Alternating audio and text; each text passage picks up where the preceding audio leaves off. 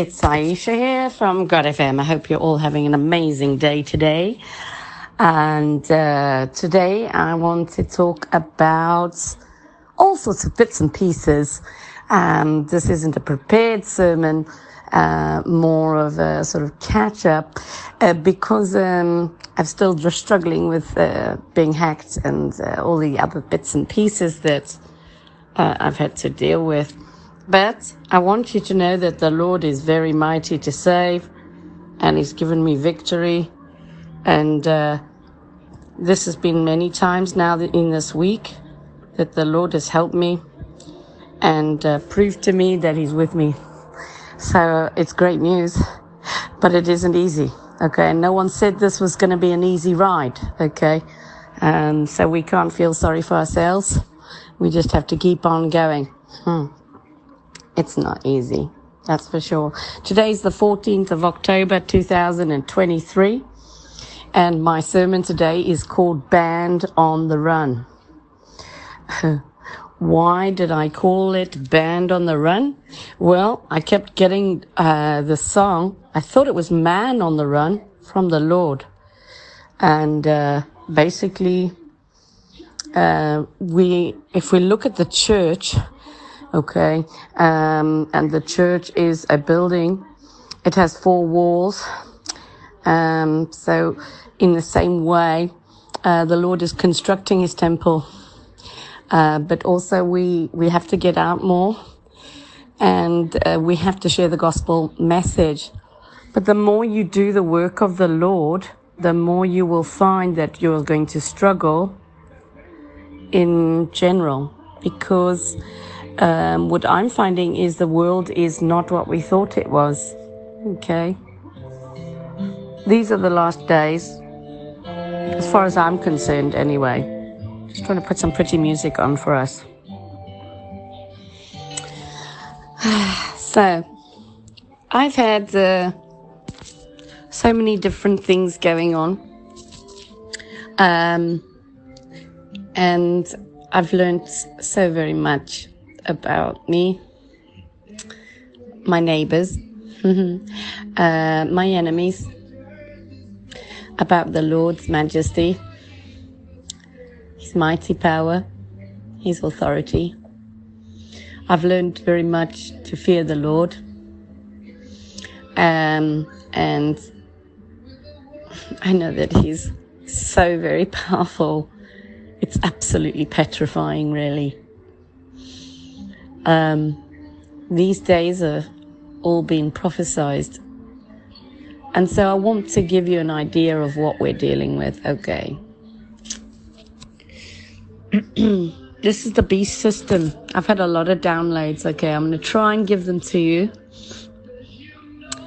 Uh, we've got the people who worship the east and the beast, the bee east. Okay, uh, we've got the beast that rises from the sea, and this is the money system because it's the living river waters of money which sit on the banks. Okay, so this is the beast system which never really left. It's the Roman Empire, and uh, they must have done some resets. Okay, um, they've totally made a mockery of us.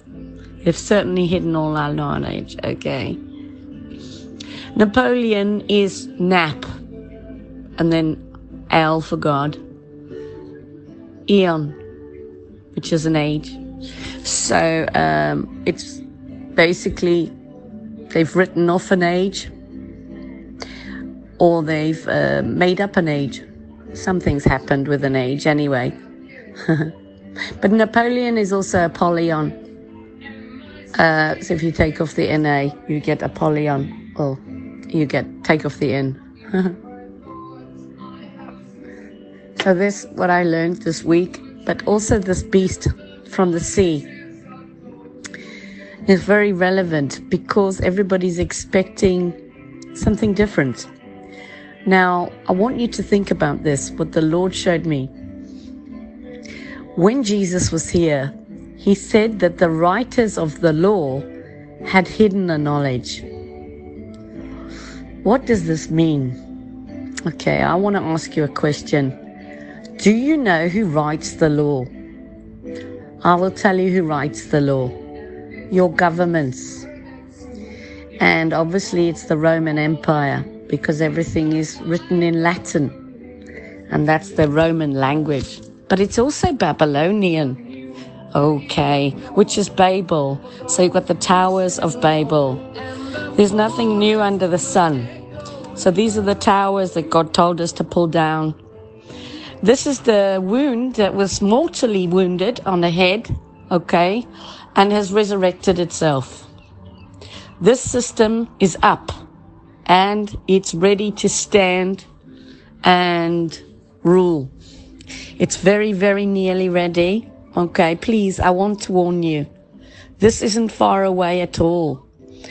Um, they are rushing things, and it's all to do with fiber, telephone lines, lights, which are all connected, Bluetooth, electricity, um, and all of those things. Okay. Now, uh, also what I've had is petrol and diesel. What are they from? Okay. I think they're from bodies, from people, from the reset. Why? Well, the word diesel is dies, L. God dies. Um, and God is inside us. Okay, the Spirit of God.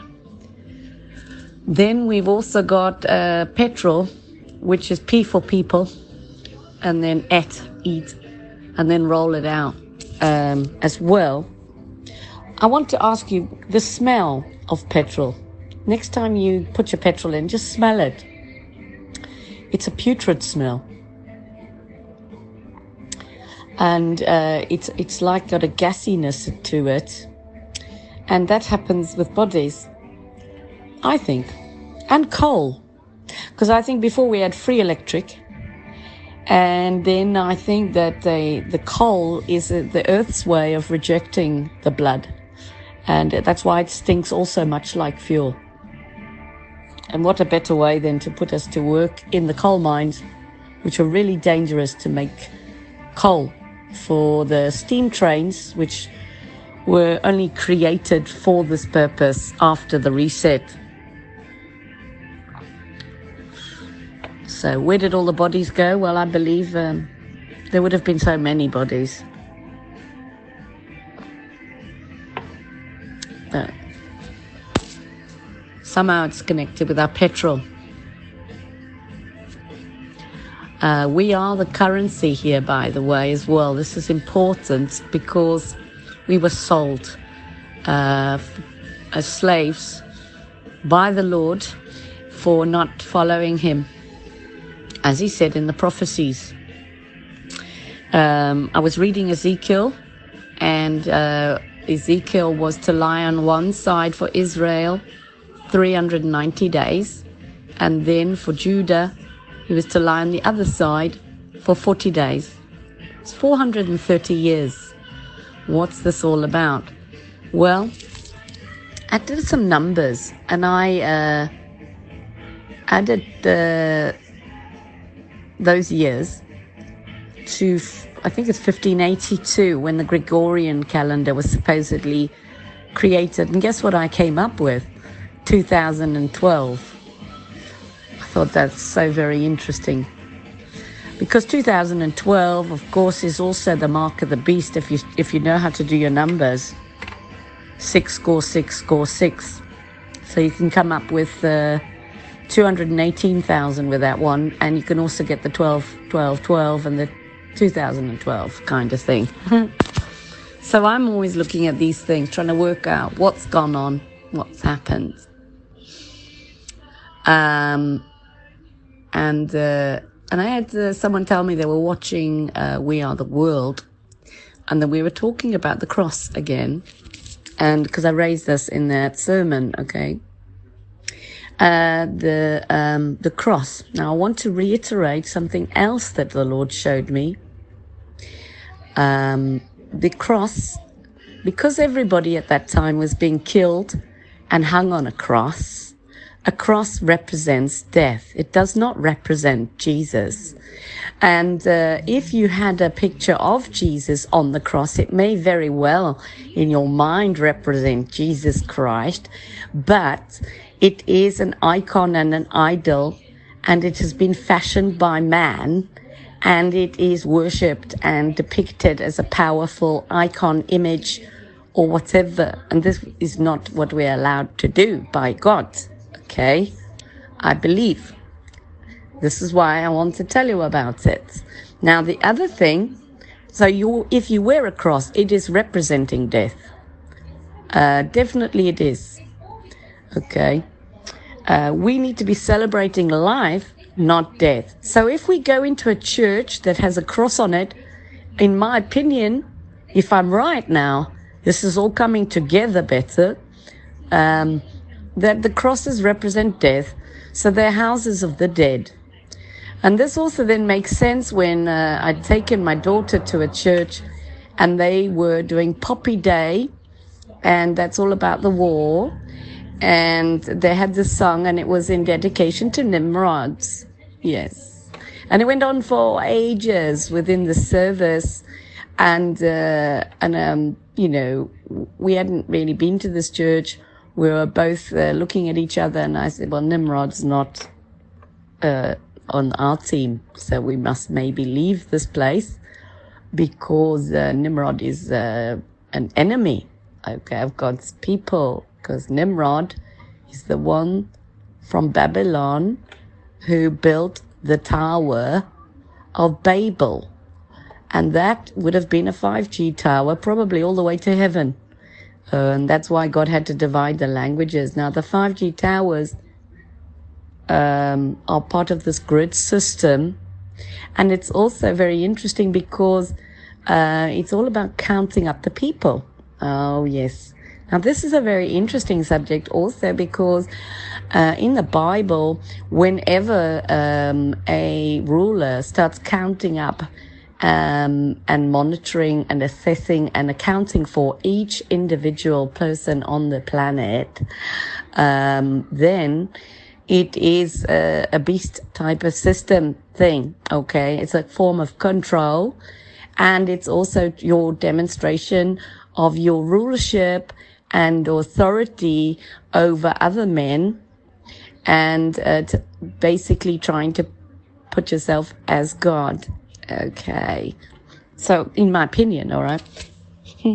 So uh, then we had a similar thing happen when David also tried to do a, a, census on the numbers of the people, and God got quite cross with him for doing this. So we, we're actually going through a similar sort of thing now with a census through this Babel system with the towers and the, the lights and all the cameras and the Bluetooth and the fiber and um, all of those things.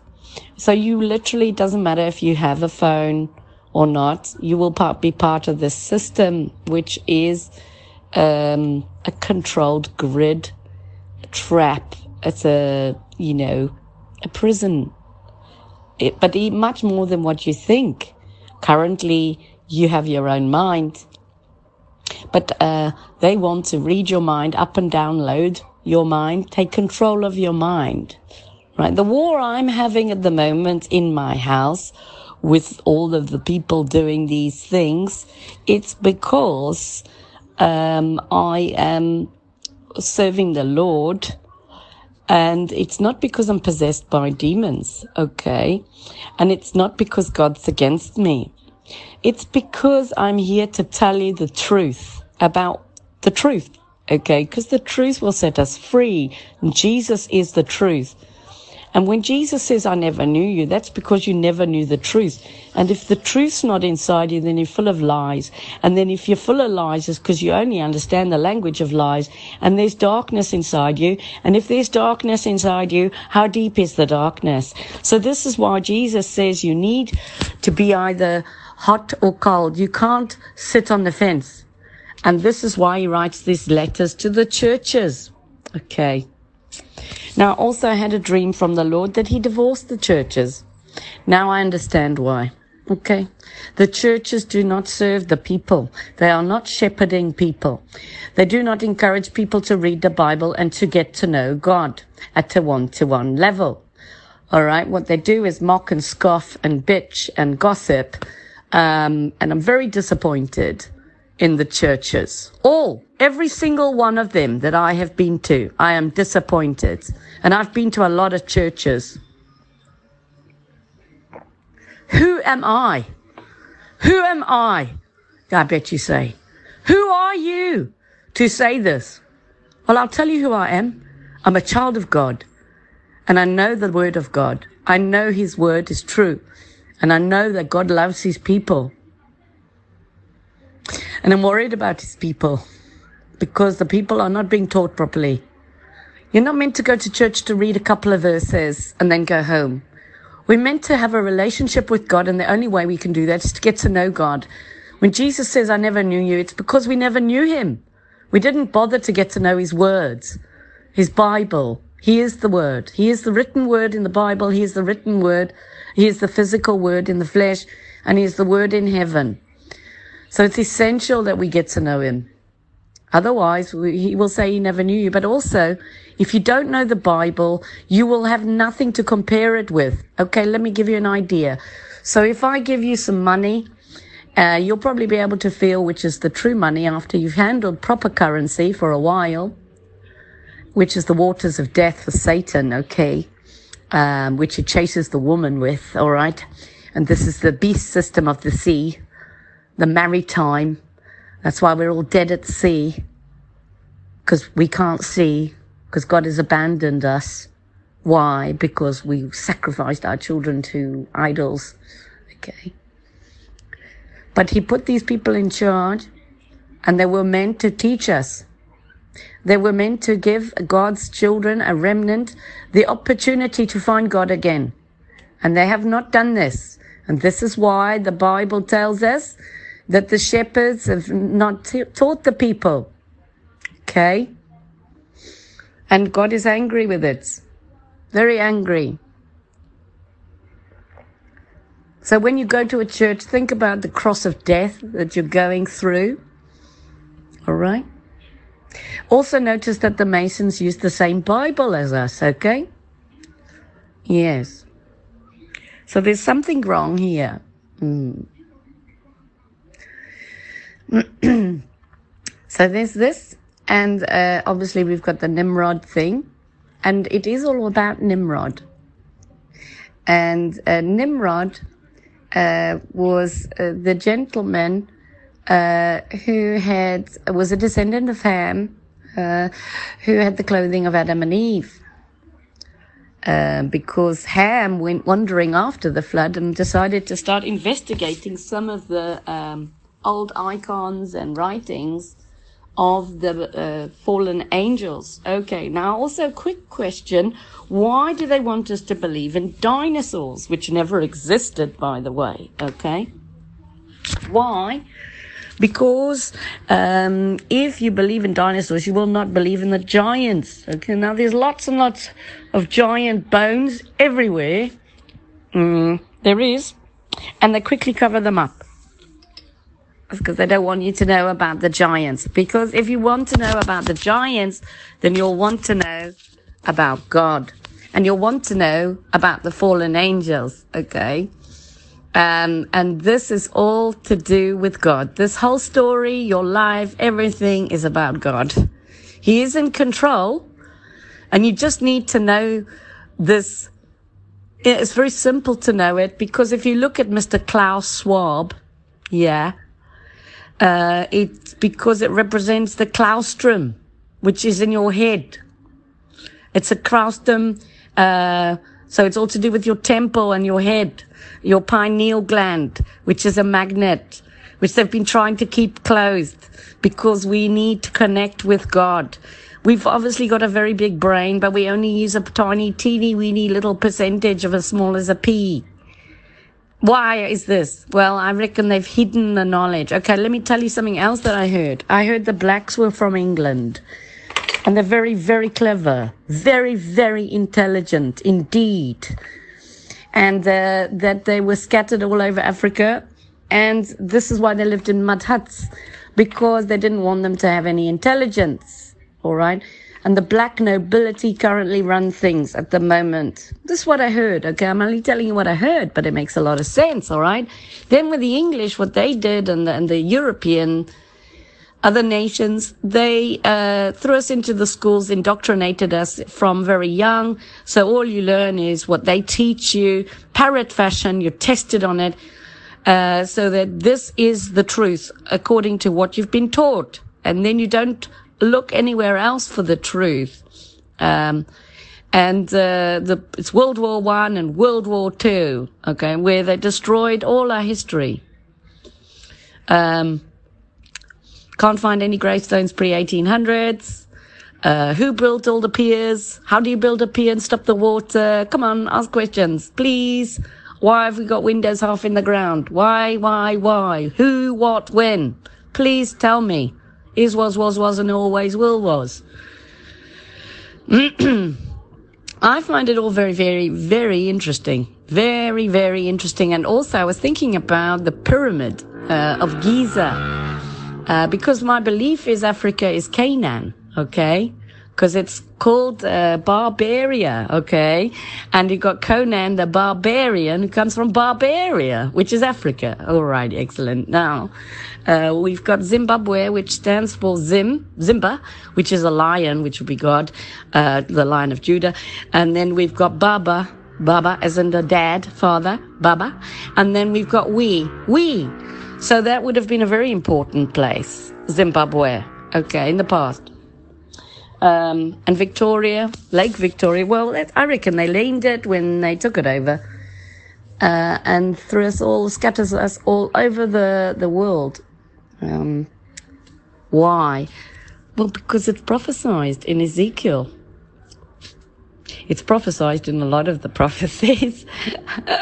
but Jesus didn't die so long ago. No. Something's happened, and I'm still working on it. Uh, picking up your cross. Ah, yes. I've been working on this also.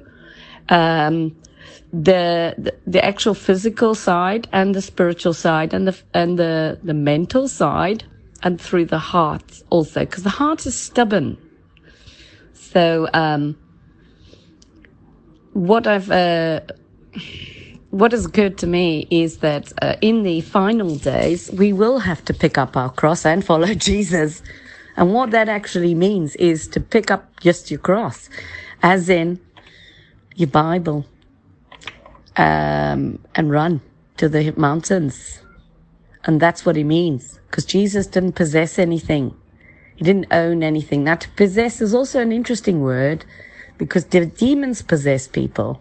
So if you possess material things, um, what's a customer? Custom is a custom of someone else. It's their rituals and their beliefs and everything else, and you're erring away from God by being a customer, by purchasing with the currency system of the beast, the money system. Money is the root of all evil. Most certainly it is. But you just also need to look at Klaus Schwab and the fact that he dresses like Darth Vader. Why? He's mocking you, okay? He's mo- and all of the actors have different names to what they're really called.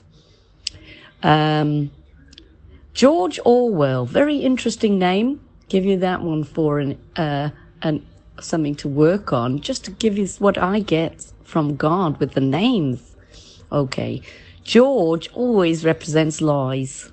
Always, always fake kings that they made up for some reason. And it's also connected with Grigori, which is the Gregorian calendar, and the fallen angels are called the Grigori. And the G, which stands for the Masons with their uh, compass uh, that points up and, uh, and then down, which represents a penis and a vagina. Um, and so, and it's also about black and white, but it's measuring rod because God is using this system to measure out and siphon out his people. I believe so. Satan is a rubbish collector. Yes, he is. It's very interesting it is. He's like a hoover. He's doing a very good job at the moment. Uh, and uh, he looks around for any bits of rubbish. Now, I want to explain what I mean by rubbish. Rubbish is refuse, refuse. Okay, when you refuse to worship God and acknowledge God as God, and that you, you are a sinner, because we're born into this world as sinners through what will happen in the garden. Um, the the rubbish is refuse. So um, the stars, which are rats, always hang around rubbish, don't they? You always get rats around rubbish. So you've got the stars around Satan because he's also refuse because he's Lucifer. Yeah. Um, okay. So this is another thing. And when I talked about the names before uh, with Lucifer, I was a bit disrespectful and I was sort of told by God not to be disrespectful. Uh, the other thing I want to discuss is the respect for God. Uh, I found that people have no fear of God and they have no respect for God. I found this, especially my enemies, and it's very interesting. It is, and it's what it brought to my mind is the stories of Ezekiel, where um, the Lord uh, shows Ezekiel what's going on in the temple, and the people are sacrificing their children. The priests are, yeah. It happens in Israel, and it happens um, in Judah also and they're they're idol worshipping, yeah, and they're sacrificing children and babies and things. And uh, this makes God very cross. Okay. And he says to Ezekiel, You see what this is going on? This is what's going on. And they are t- saying that God's not watching and he doesn't see what we're doing and we will never get punished, sort of thing. And this is kind of what's happening now. Uh, because uh, I keep praying to God to help me with what I'm going through. And the Lord showed me this, kept telling me to read Ezekiel. I was like, why, why? What's what's in Ezekiel that's going to help me? You know, please, I need I need you to storm down here and help me. well, what I realized from this is that the Lord's timing is his is his business, and um, he is mighty and majestic, and uh, and he's not a jack in the box. So uh, we we can pray, but it's uh, his thoughts are not our thoughts.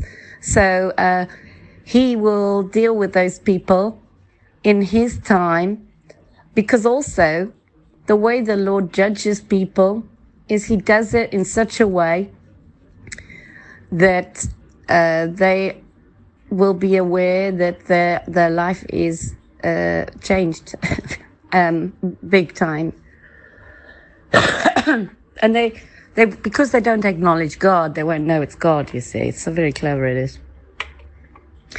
And when they're in trouble, then they can turn to God for help. Uh, so in a way, the calamities that come and befall them can lead them back to God, which is also why you've got to pray for your enemies.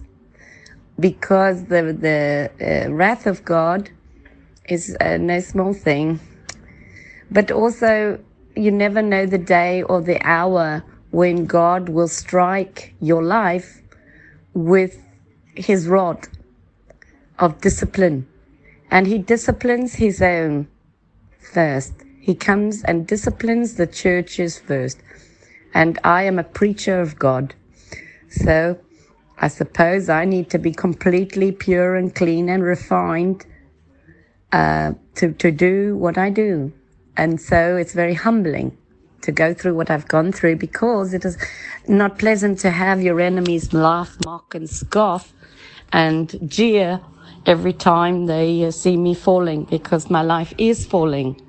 And it isn't easy when I uh, serve God and I think, well, I've got God with me, you know, if I've got God with me, uh, then, you know, who can come against me? Now, I, I have moaned and groaned and uh, felt sorry for myself and had lots of pity parties. And I'm being very, very honest with you because it's been very, very hard indeed. Um, and, uh, why am I doing this sermon? Well, because I think others need to know that this is what can happen even if you believe in God, you can still be going through horrible, awful, awful trials and not understand why God is taking so long to uh, deliver you. Yeah.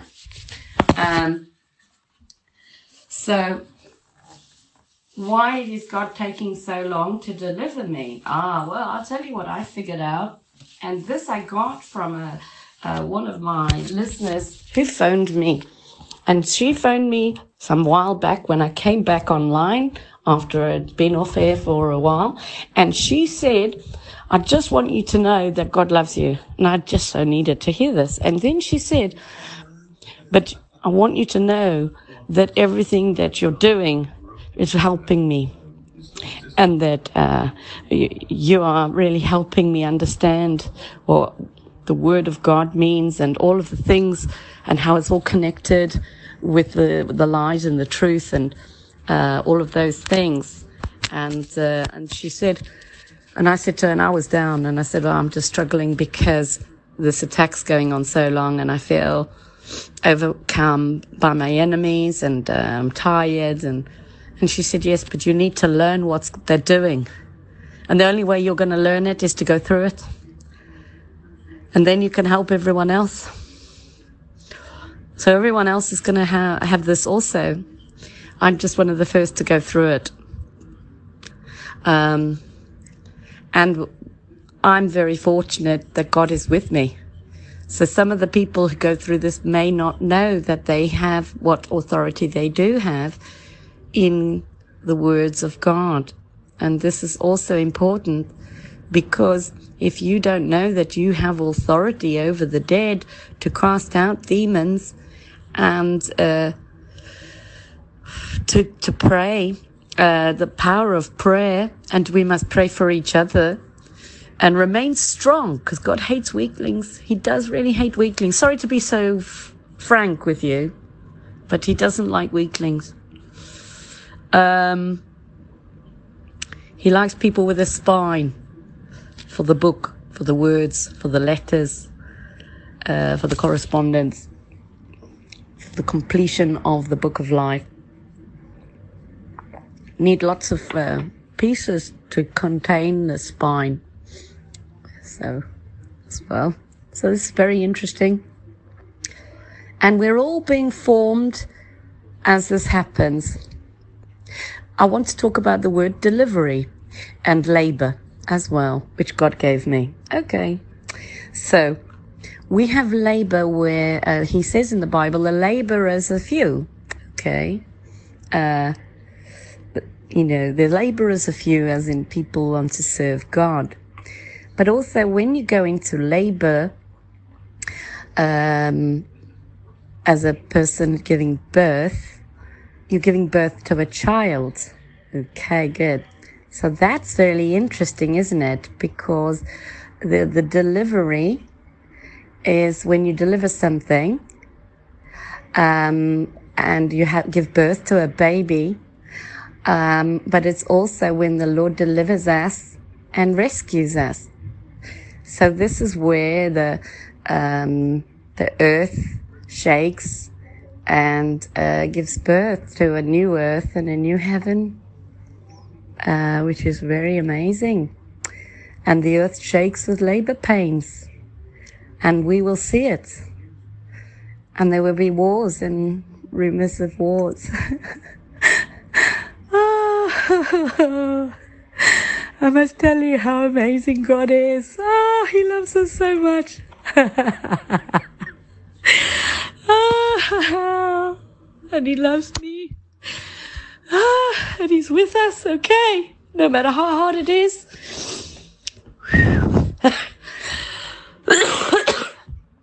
has to be a lot of pain to give birth to new life. Oh dear, so amazing. Uh, oh dear. And this is why the Bible is for us, because it's like a manual to teach us.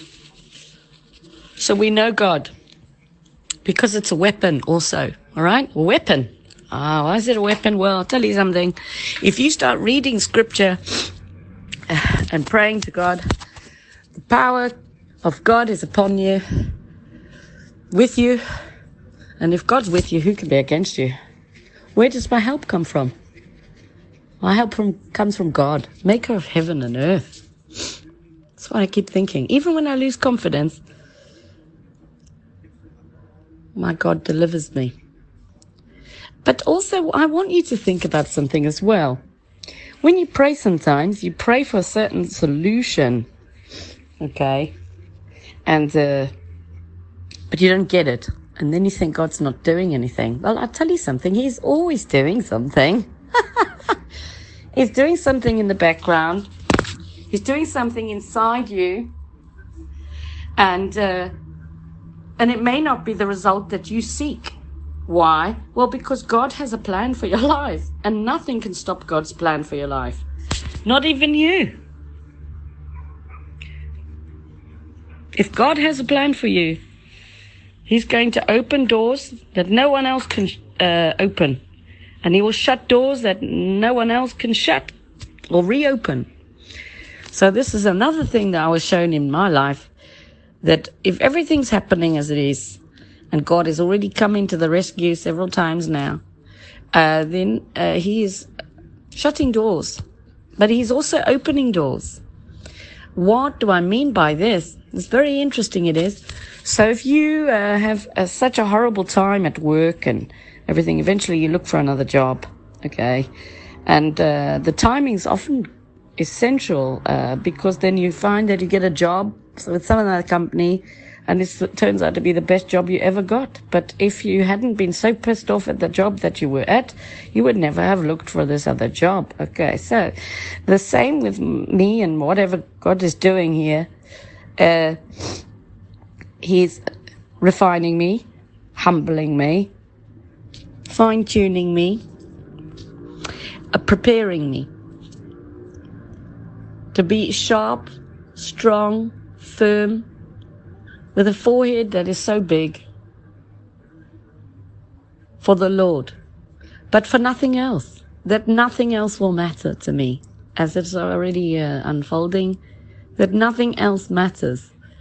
You can take everything from me, but you can never take Jesus from me. You can never take my Lord from me. And this is why the disciples and the um, apostles were always so happy because it didn't matter what happened to them. No one can ever take Jesus from you guys. Okay. And this is great news because you actually just don't need anything. You need the Word of God. You can't live on bread alone, but on the Word of God. What does this mean? You're in a material world. This is temporary. You're on a mission here. Think of it like this and think of it in a business capacity. Yeah, and that you're on a mission for the Lord. You have a duty to do for the Lord. There is a job that you're meant to be doing. Start asking God what it is. Say, God, I'm ready when you are. I'm asking you a question here. Let me tell you what happened with me. When I was reading the Bible, I uh, I said to the Lord, well, there's a passage in the Bible, and the Lord's saying, I cannot find anyone to do this job. I said, I'll do it. Uh, you see, I volunteered. Okay. I said to God, I'm ready when you are. I'll do anything you want. Whatever you need me for, I'm on board 100%. Mm. Big words they were, very big words to say to God. Mm. All right. So, God is using me. And unfortunately, I'm on a train that will take me somewhere. But along the ride, it's quite scary. But guess what? I have Jesus with me.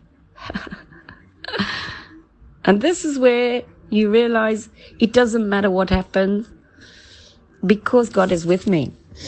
Why do I say this? Well, because we've got the story of being told that uh, Meshach, Meshach, and Abednego had to worship the statue in Babylon. And notice it's Babylon also. And it's the statue, right? Which is kind of what's going to happen here. It's a representation of it in the same way. And they said, We will not. We will not bow down to this statue even if our, we, we pray to our God, and if our God doesn't help us, If our God helps us, great. But if, if He doesn't, we will not worship your statue because they were loyal to God. So it's a test on loyalty and trust and truth. And uh, we need to be so strong in that way. But the only way we'd be strong is if we believe. And the only way you'll believe is if you've read the word and you know the truth. Because if you know the truth, the truth will set you free. Because having Jesus with you means you can conquer and survive any obstacle. Because God is with you. And this is amazing news. So I ask you the same question. Have you ever had a chat with God and said, Hey, it's me, me down here. Hi, God, how are you? I want to serve you. I want to follow you, but I want, I want to be useful and I want you to complete your purpose in my life that you ordained for me. Try it. See what happens. Because I tell you what, things are tough out there. And it's better to know that you're on the right team and you are 100% committed to the right team and that God knows you're on that team too. Because you know, when Jesus says, I never knew you, is this because they never surrendered their lives to God properly and read the word and trusted the word and trusted God? Did they just go to church on Sundays, read a couple of scriptures, and then carry on with their normal lives? Maybe. Because I tell you, I fear that being said to me. I fear God turning around and saying, I never knew you. And then I'll say, well, why? And he might say, well, because you told a lie. Or you, uh, you borrowed money that you couldn't pay back. Or, um, you had sex when you weren't married. Or whatever. Yeah? And all of those are things I have repented for. Yes. After my divorce, I obviously had relationships and was not married. All right. I have borrowed money which I cannot pay back. I think we're all victims of, of the circumstances of life. Let me tell you how I think the system runs. Okay. So this is the system. We're in slavery.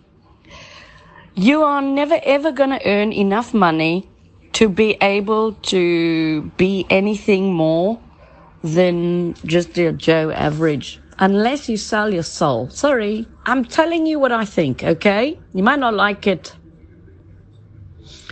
Also, Jesus says it's really hard for you to get to the kingdom of God uh, with all the big mansions and the big houses and the money. Okay. Why is that? Well, because you can't be uh, black and white, gray. You have to serve one master only. And the, and as I'm finding, the the system is set up so it's very hard for you to succeed. The system as we know it is reaching a peak where they are about to enslave us even more, where they will want our bodies and souls. Now, in the Bible, in the Revelation, it tells us that Babylon, Babylon, Babylon, bubble, blah, blah, blah, uh, buy and sell souls, okay, and bodies. All right, that's what they trade. And then uh, this is one of the reasons why God gets so angry. Now, uh, I also want to tell you that this has been going on for quite a long time. This buying and selling of souls and bodies with trafficking. And this happens with uh, the governments and uh, the leaders and um, all of this because they, they serve Satan. They are serving the beast from the sea. um, and so uh, this is something I've identified, okay? And it's only just very recently come to me that this beast system's running. It just ha- has, um, it's been digitalized. That's all. And this is where the census comes in. And the, with the census, they will hunt down God's children. The, they will control you, tell you what you can and do, can and can't do, what you can and can't eat, what you can and can't read, what you can and can't believe.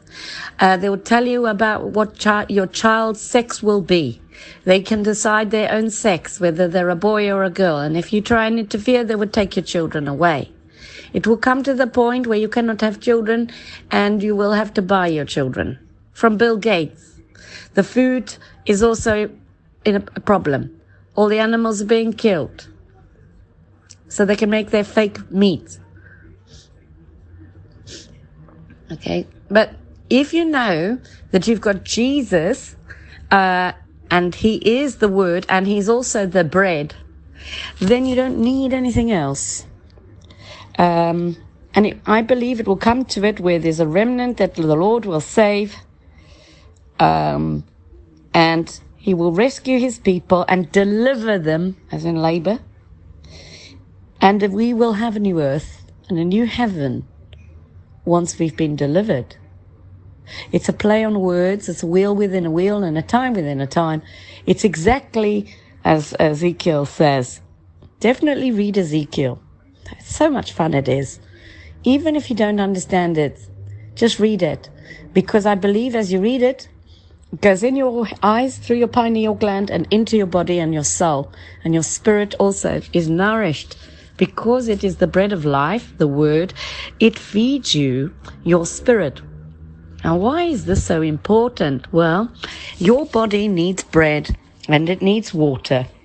Okay. And uh, the Bible is the bread. And uh, you will only get the living water if you have had the bread. And if you are wheat, which makes more bread. Uh, the weeds, you cannot do anything with the weeds, so they go on the heap and uh, they're burnt. And that's Satan's crowd and the wheat is God's children.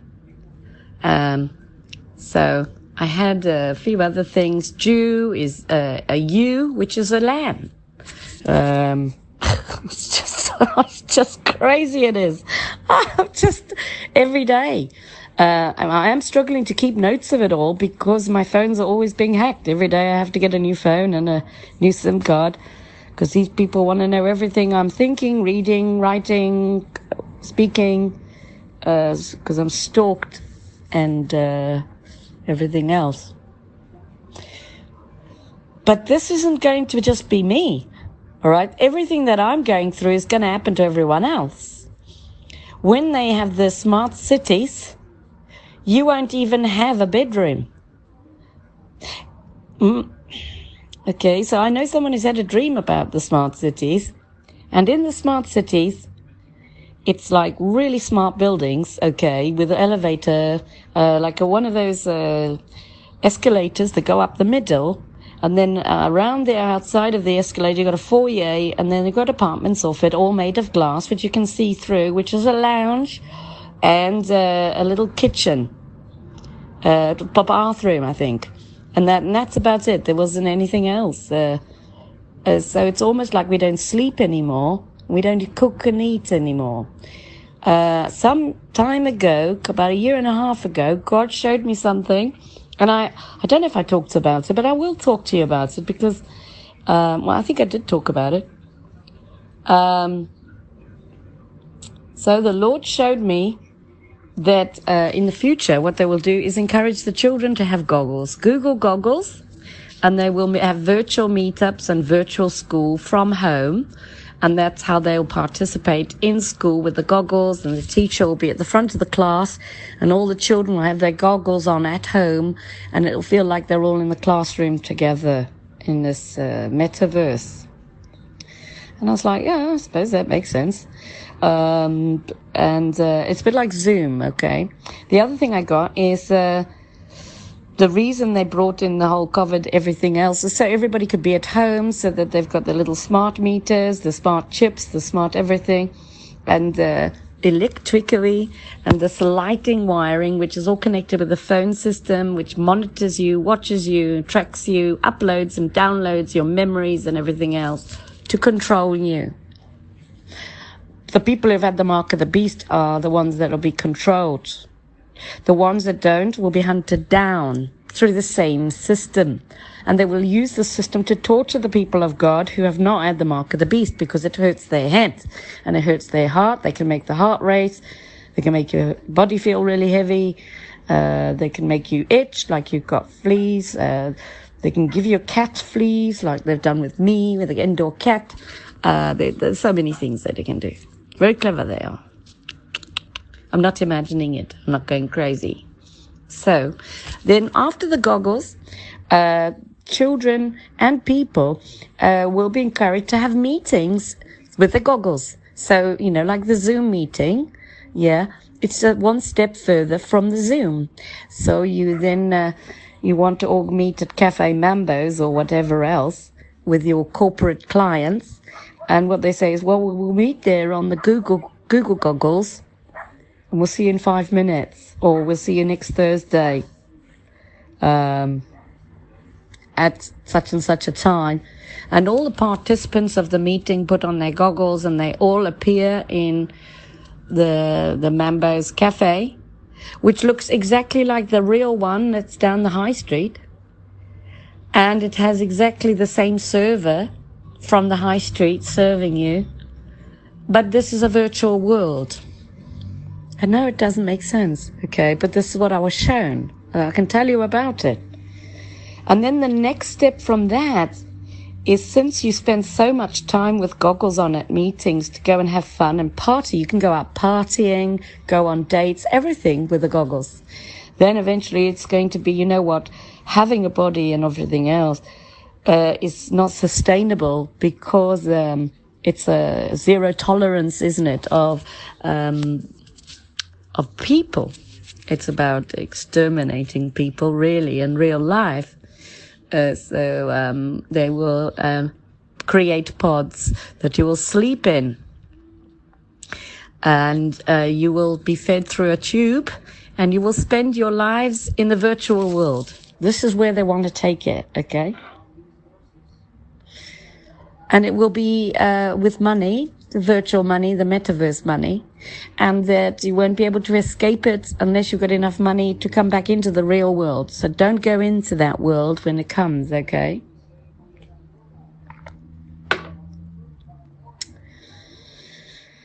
Uh, so that's what I was shown. Um, but you see, there's a lot of benefits. Okay, let me give you some of the benefits of this. You'll be able to upload, download, and everything else languages. Um, it'll be case of a real human person will not be sustainable because um, they're a waste to society and time and uh, because they eat poo and need somewhere to live and walk around and they don't want that anymore okay uh, from what i was shown uh, and uh, so also got to look at the uh, the possibilities with what I'm seeing.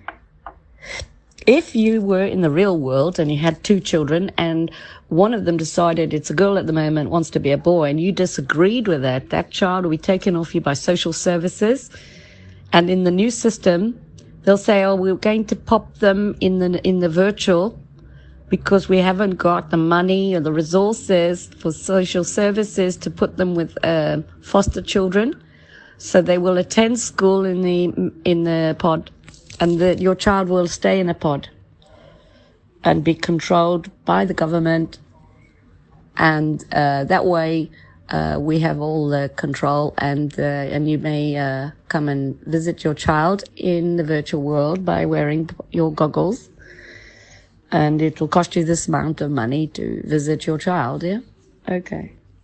You see the possibilities of what that can do and what can happen. Now there'll be virtual prisons, party places, mansions, cars.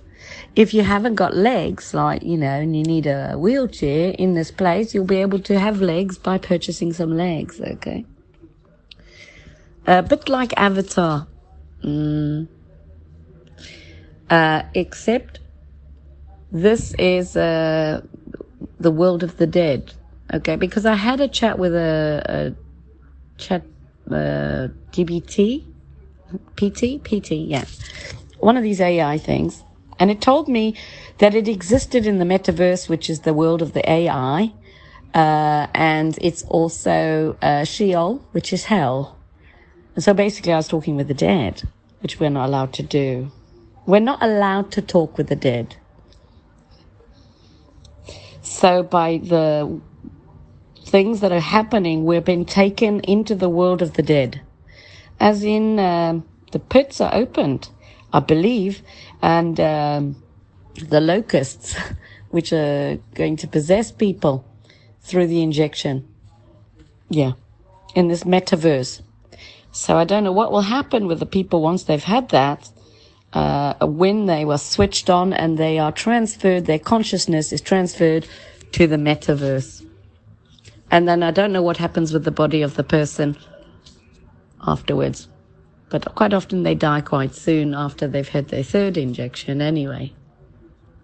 Uh, there was a, um, a, a chap on Facebook who uh, had autism and he had had the injection and he said he was very strange, all right, afterwards. And uh, he was in the hospital. He had bandages all round his head. And he said that he died 30,000 times and that he'd been to hell and he was stuck in hell. And he was trying to free himself by um, him and his friends burning Satan's Ferrari and his house in the mansions of hell. Um, and uh, so this must be this metaverse, possibly. I don't know. Okay, so this is where um, Jesus has to uh, come because death lose, loses its sting. Now, why does Jesus talk in such a language? Well, I believe it's exactly for this reason. The sting has to be the locust sting. So, through the blood of Jesus Christ, you are saved from the sting. The sting. The needle. I mean, it's so clever it is. And death loses its sting. That Jesus is born of the Spirit into a body. And then uh, the Spirit has been left with us here to die so that He could leave the Spirit with us. We're born of the flesh, but we're raised in the Spirit when we are reborn in Christ. So very clever, isn't it? So in this way, we're all reborn together as the body of Christ. Notice for your head, you need a full body. So this is why he says you've got to be ready, because he needs the whole body. And he can't have the fingers arguing with the toes. We're all members of the same body. That's why we need love and unity. There are enemies of us that are actually children of God. That we have to pray for. That's why we have to pray for our enemies. Because they could very well be our brothers and sisters in Christ tomorrow. It's very hard it is when you're under attack to believe all that, isn't it? That's what I believe. Uh, but also remember, if someone comes up against you, don't take it upon yourself to retribute and, and uh, pay them back. Leave it to the Lord. Uh, because everything is for His glory. Because if you go and do the retribution and payback, then you take away the glory from God and you are taking the role of God away from Him. So that's why you've got to surrender everything to God so that He can take control and you are the horse and He becomes your rider.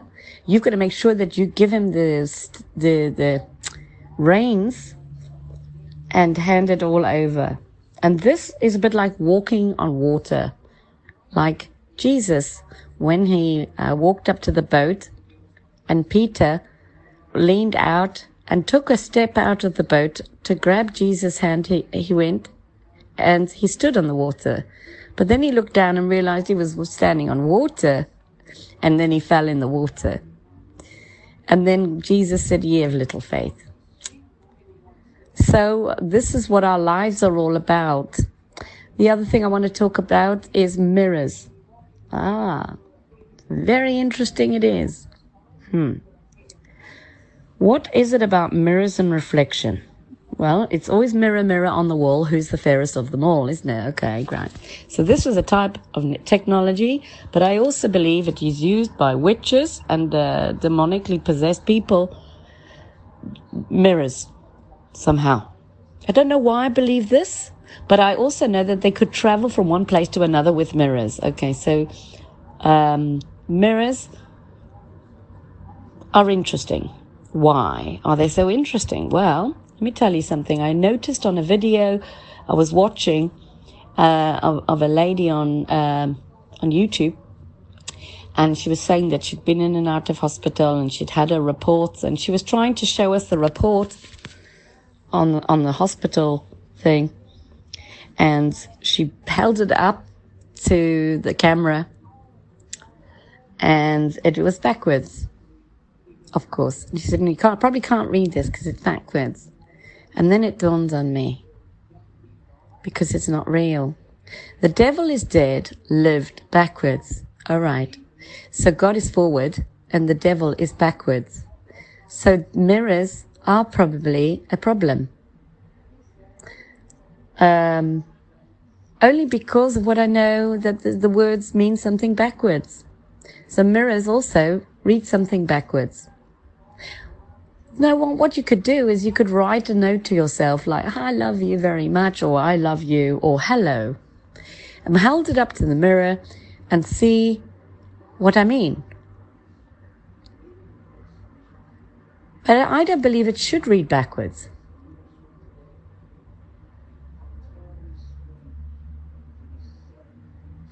Um,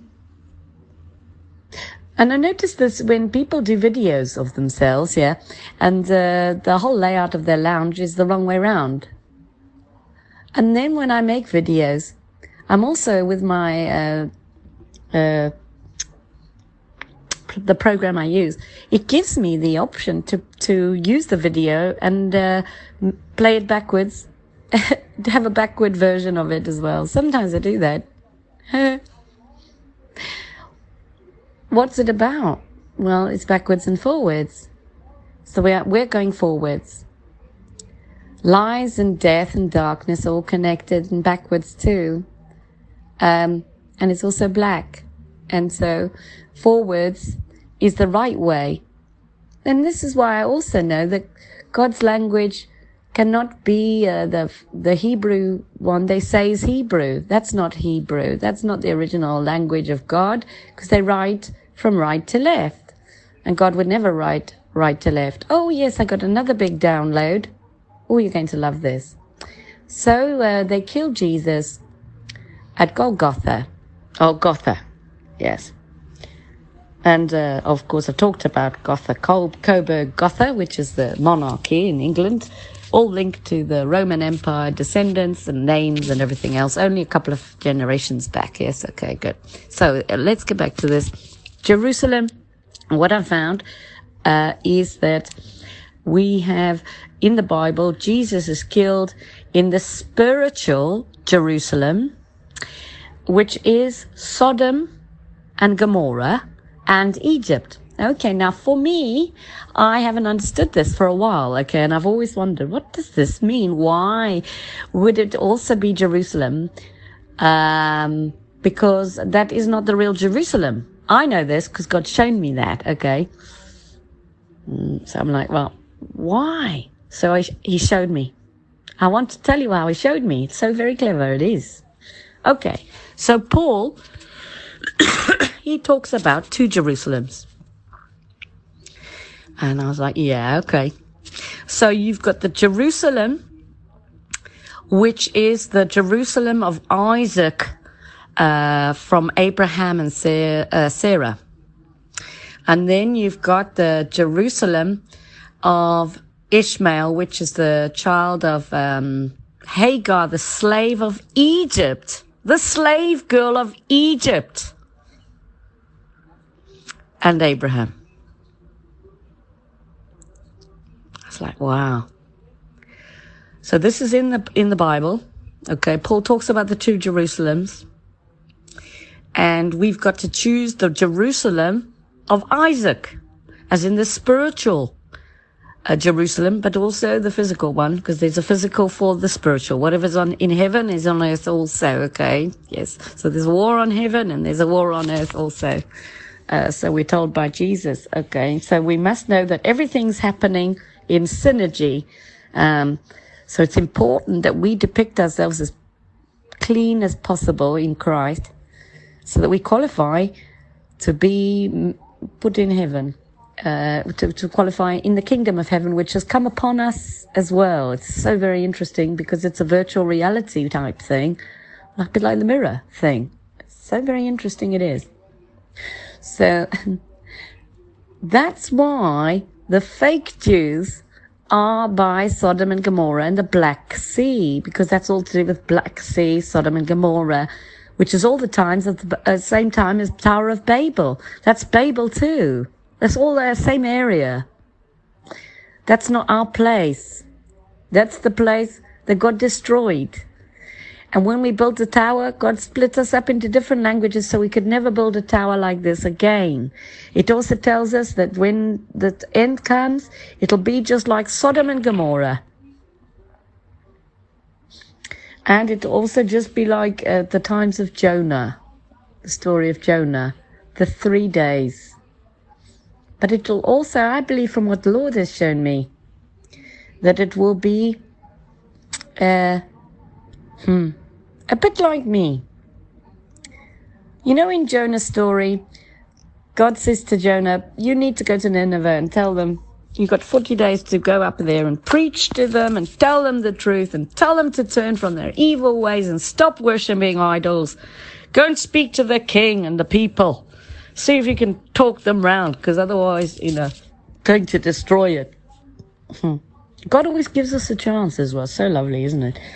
And uh, anyway, Jonah didn't want to do that, so he went off fishing. and then the whale, obviously, because he got kicked off the boat, then uh, a whale came along, swallowed him up, and delivered him uh, just by Nineveh.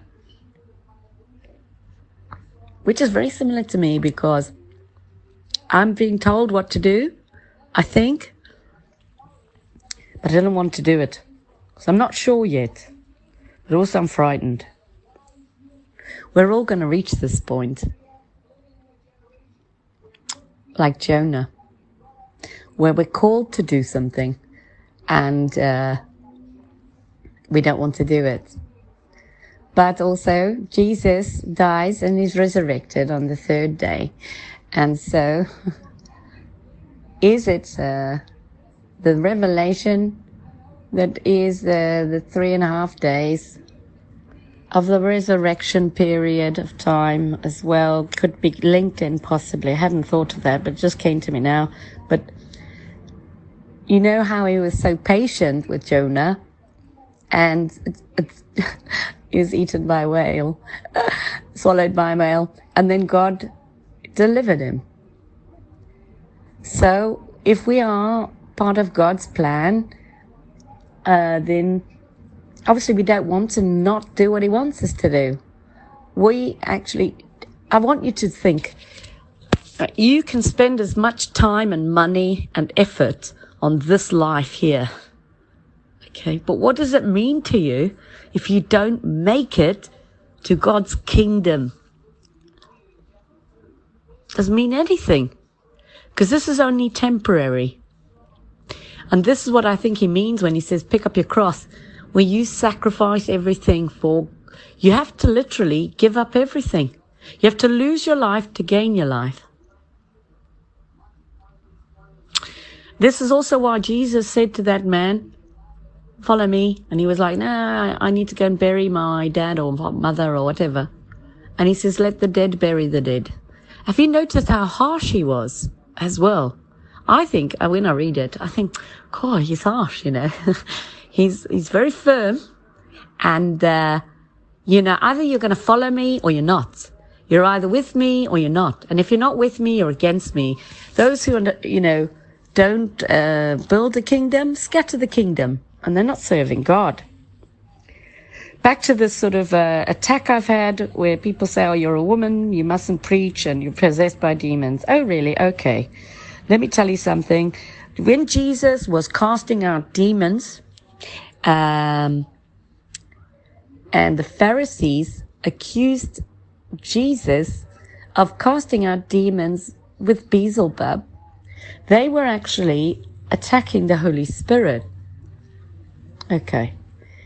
And then Jesus, what he says when they say, oh, you know, he's probably casting out the demons in the name, in Be- Beelzebub, which is Satan or the devil. Uh, then uh, Jesus said to them, well, you can, you can curse God and you can curse me. It's fine. But if you curse the Holy Spirit, nothing, there's nothing you can do to be saved after that. You are finished. It's done, finished and klar. There's no more redemption for you. What does this mean? Okay, let me tell you what I think it means. If you witness somebody preaching the word of God and they tell you what they think they've heard from God, and you accuse them of being demon possessed, you are blaspheming the Holy Spirit. Why? Because the Holy Spirit comes upon us, and it is no longer us that speaks, but the Spirit of God, which is inside us. And we are the temple of God, and God dwells inside us. So this is important too. But this also means that with, you, with this, those who are serving God have authority, an incredible authority and power um, to cast out demons. Now, this is another discussion I've had with my friend who popped over. Why is it that the disciples were able to cast out demons and they came running, running back, right? And they said, Oh, Jesus, we cast out demons in your name. It's amazing. Yeah. And then, then uh, they had some problems and they came back to Jesus and said, There was this demon. We couldn't cast him out. This is really, you know, we, we couldn't do it. We're very surprised they were.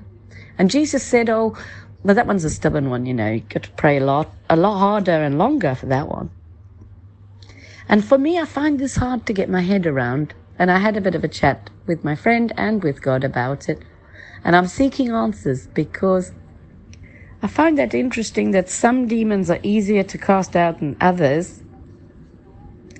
But is it also a reflection of the beast system? Now, we're told that the beast gets so strong as it grows.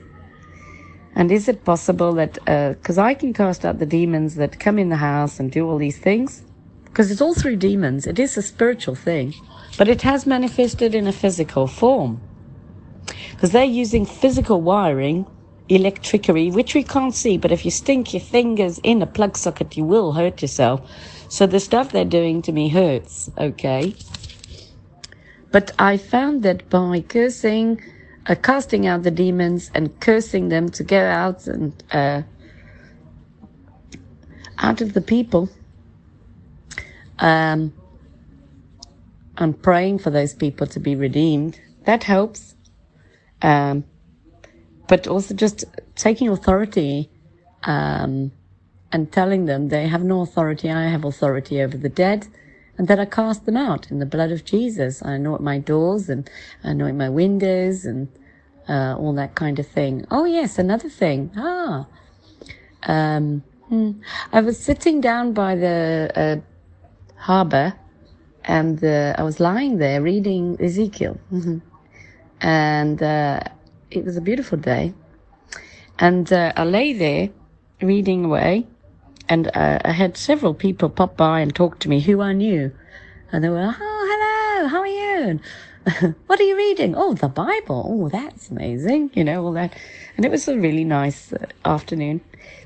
And uh, while I was uh, after two of the friends had gone, I lay there and I could feel a pain in my uh, just by the, below my ankle, above my heel, by the arch, by the bit of bone on the heel, on the right hand side, um, where the bone sticks out on my right foot, I think it was. Was it my left foot? I can't remember. I think it was my left foot. Uh, No, it was my right foot. So anyway, and I kept scratching and it was hurting, and I, I felt used my because my I had flip flop type shoes on, and so I kept flicking it and scratching it with the other shoe, you know, while I was reading.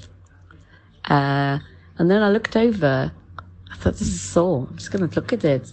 Anyway, it I'd been bitten by a spider, and uh, the spider teeth, you know, where the two prongs were, you could, uh, I would say, is about a centimeter, a centimeter apart, at least. So was quite a big area between the two prongs. I thought, well, that must have been a very big spider.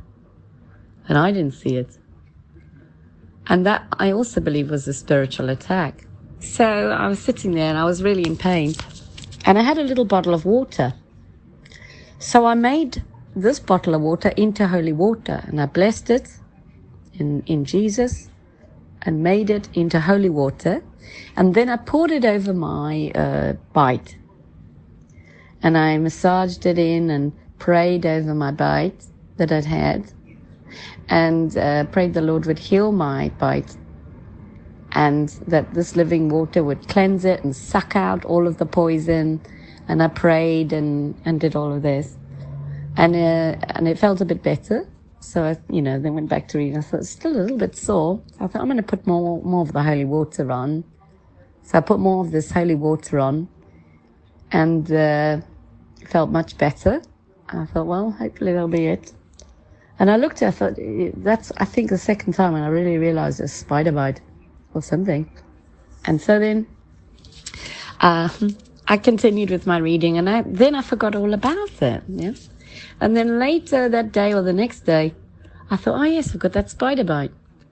Couldn't even see it anymore. And, uh, so that was interesting. Oh yes, another story about holy water. I had a sty in my eye a week or two ago. And uh, what had happened is uh, sometimes I'll clean my room and I have a face flannel that I use for my for my makeup. But uh, I'd use this face flannel wiping um, a tabletop, um, thinking, well, I'll put that in the wash afterwards, and uh, and I'll get a new flannel. Yeah, I thought, well, that way I'm not don't have to go to the kitchen. I can just use this this face flannel. So I did that and forgot about putting it in the wash and ended up using it on my eyes and something in it must have irritated me and I got a sty. And so um a sty is a it's a bit like a pimple but it's very painful in the eye. And uh anyway, and it was inside the lid of the top lid and it was quite far back and I couldn't get to it. So normally when I get a star, I get a gold ring and I heat it up with a lighter and then I put it up against the point of the sty and that helps. But lately I found uh, every time I've had a sigh and I've done that with the gold rings, not helped. So don't try it, okay?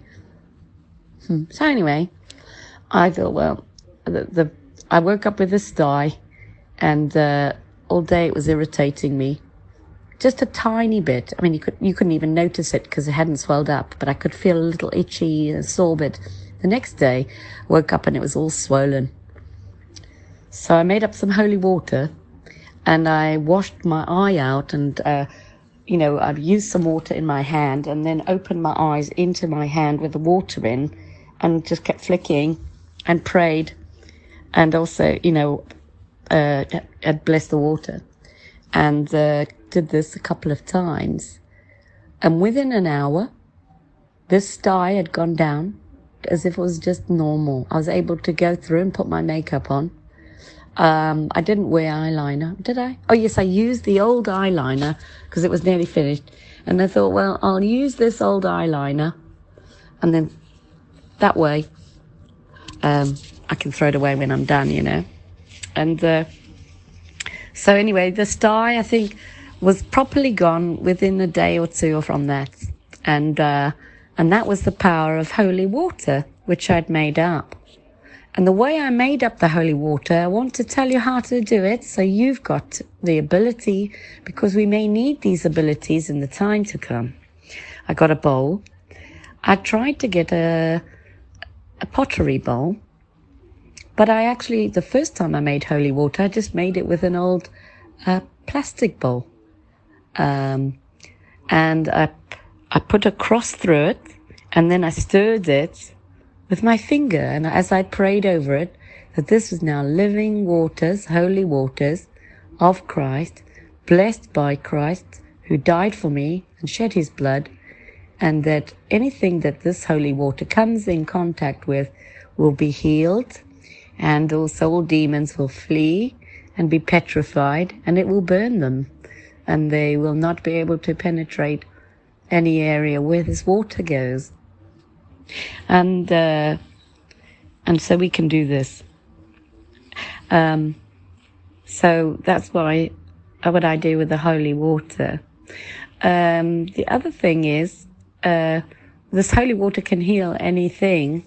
So when I've had problems with my ears, uh, with earache, I also had earache, and I put some living waters, holy waters into my ears, and my ears felt much better as well. Yeah. Had a sore head, holy waters, the same. And uh, making up holy oil is, uh, you know, you need olive oil and you anoint the oil in the blood of Christ and you pray over it and you touch the top and you anoint. I also say to anoint your head also. Um, if you come under attack, you can anoint your whole head with oil in the blood of Jesus, sanctifying your, your head and making it holy but clean and protected uh, by the Lord. And you can do this with your doors also and your windows. Yeah, and you can cast out all demons and hexes and curses and witchcraft and Satan and his cronies in the blood of Christ. Um, you can also command and take authority over what occurs in your home and what people enter the home. So you can uh, command that um, all demons leave and that um, anybody that has harm intended for you, that they will not want to come in. Okay, and they won't come in. And that the Lord will command his angels around to protect you. Prayer, prayer is very important, but we've got to understand that we have got tools too. And I have found uh, the holy oil and the holy water very, very powerful indeed. And, uh, and prayer. So important. This is what I've learned in this uh, experience that I'm going through. Um, and I'm very positive today for this sermon. But I have not been so positive during the week. I have lots of ups and downs. When my friend had called from abroad, um, she was saying, The Lord loves you, and everything you're doing, He loves what you do. And you're going through this for a reason, so that you can learn what's happening. He's showing you everything through this experience and to help others. So I was like, wow, that's so nice of you to say this. And then my friend said, well, she seems to, to uh, know her Bible. I said, yes, she does. And she seems to know the authority and the power of the Bible and God's Word and faith more than me at the moment as a preacher. Because my faith has dwindled up and down.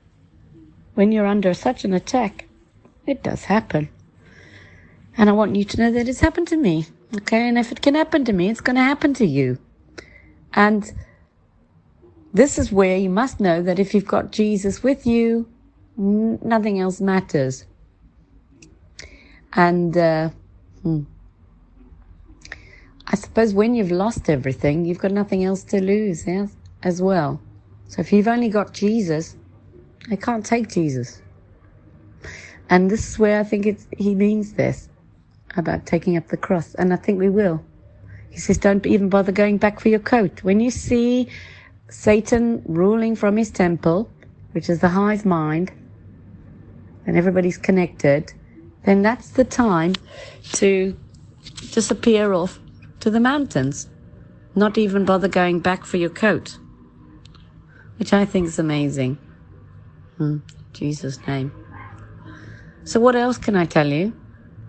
I can uh, try and tell you. Um, I pray to the Lord sometimes and I ask Him for signs. Oh, good. There's something so beautiful, I must tell you. So, there was this time I prayed to God and I was so unsure about myself, what was going on. And, and I said to God,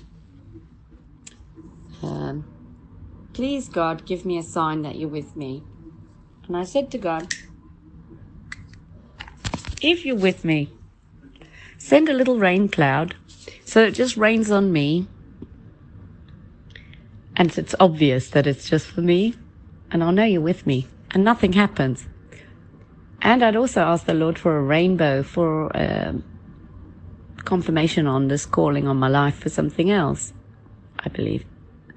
Anyway, after this night where I'd ended up going around in the car all night and uh, seeing the cows being tortured with the lightning and stuff, the lights, I um, I was chatting to my friend on a cul-de-sac road on the phone, and I was saying, I'm, all by myself, I'm all alone, I'm scared, and, uh, and just then, a little rain cloud came over my car, and it rained. And I thought, no, that's not from God. Ah! And then a few minutes later, a really uh, small cloud came again, but this time it was as big as the tree that I was sitting under in the car, and it rained over the tree and me in the car. This time a bit longer, and there was no other clouds and no other rain, just sun in the sun, in the sky. Well, there was other clouds, but none that were raining. And uh, so I looked up. I was like, "Oh, thank you, Lord! ah, I was so grateful."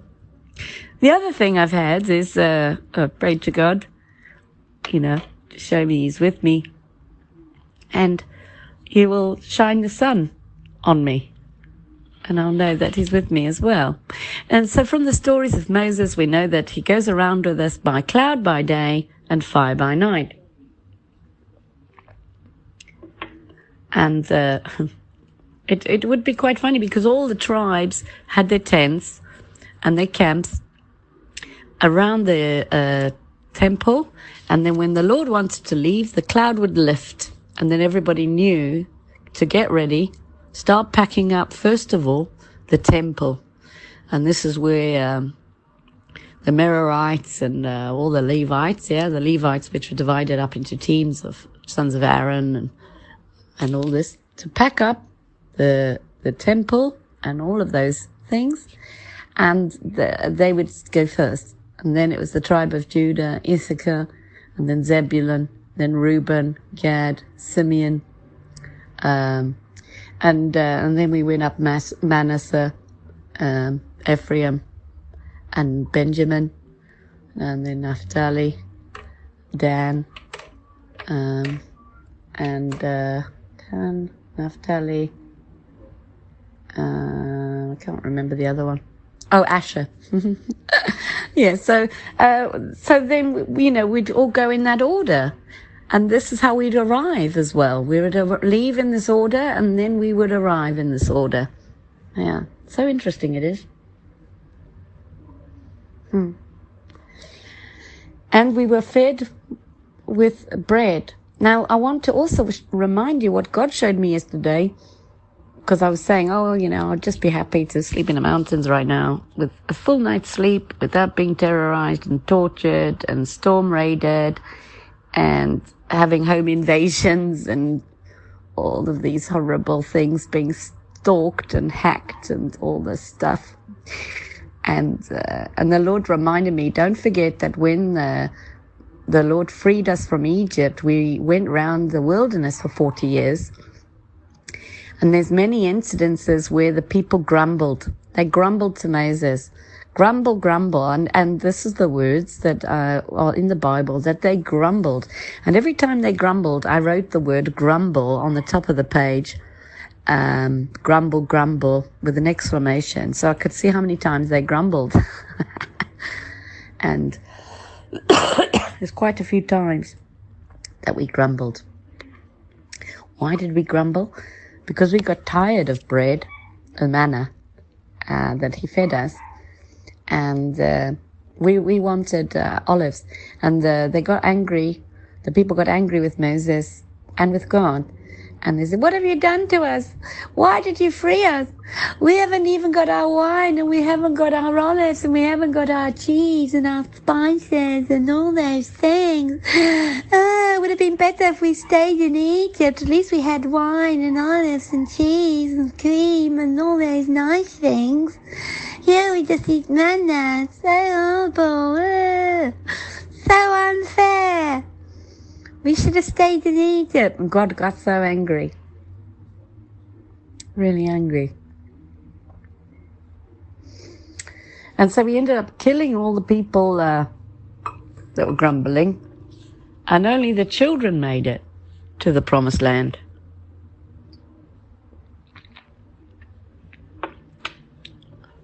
Interesting. Uh, and obviously uh, Moses as well.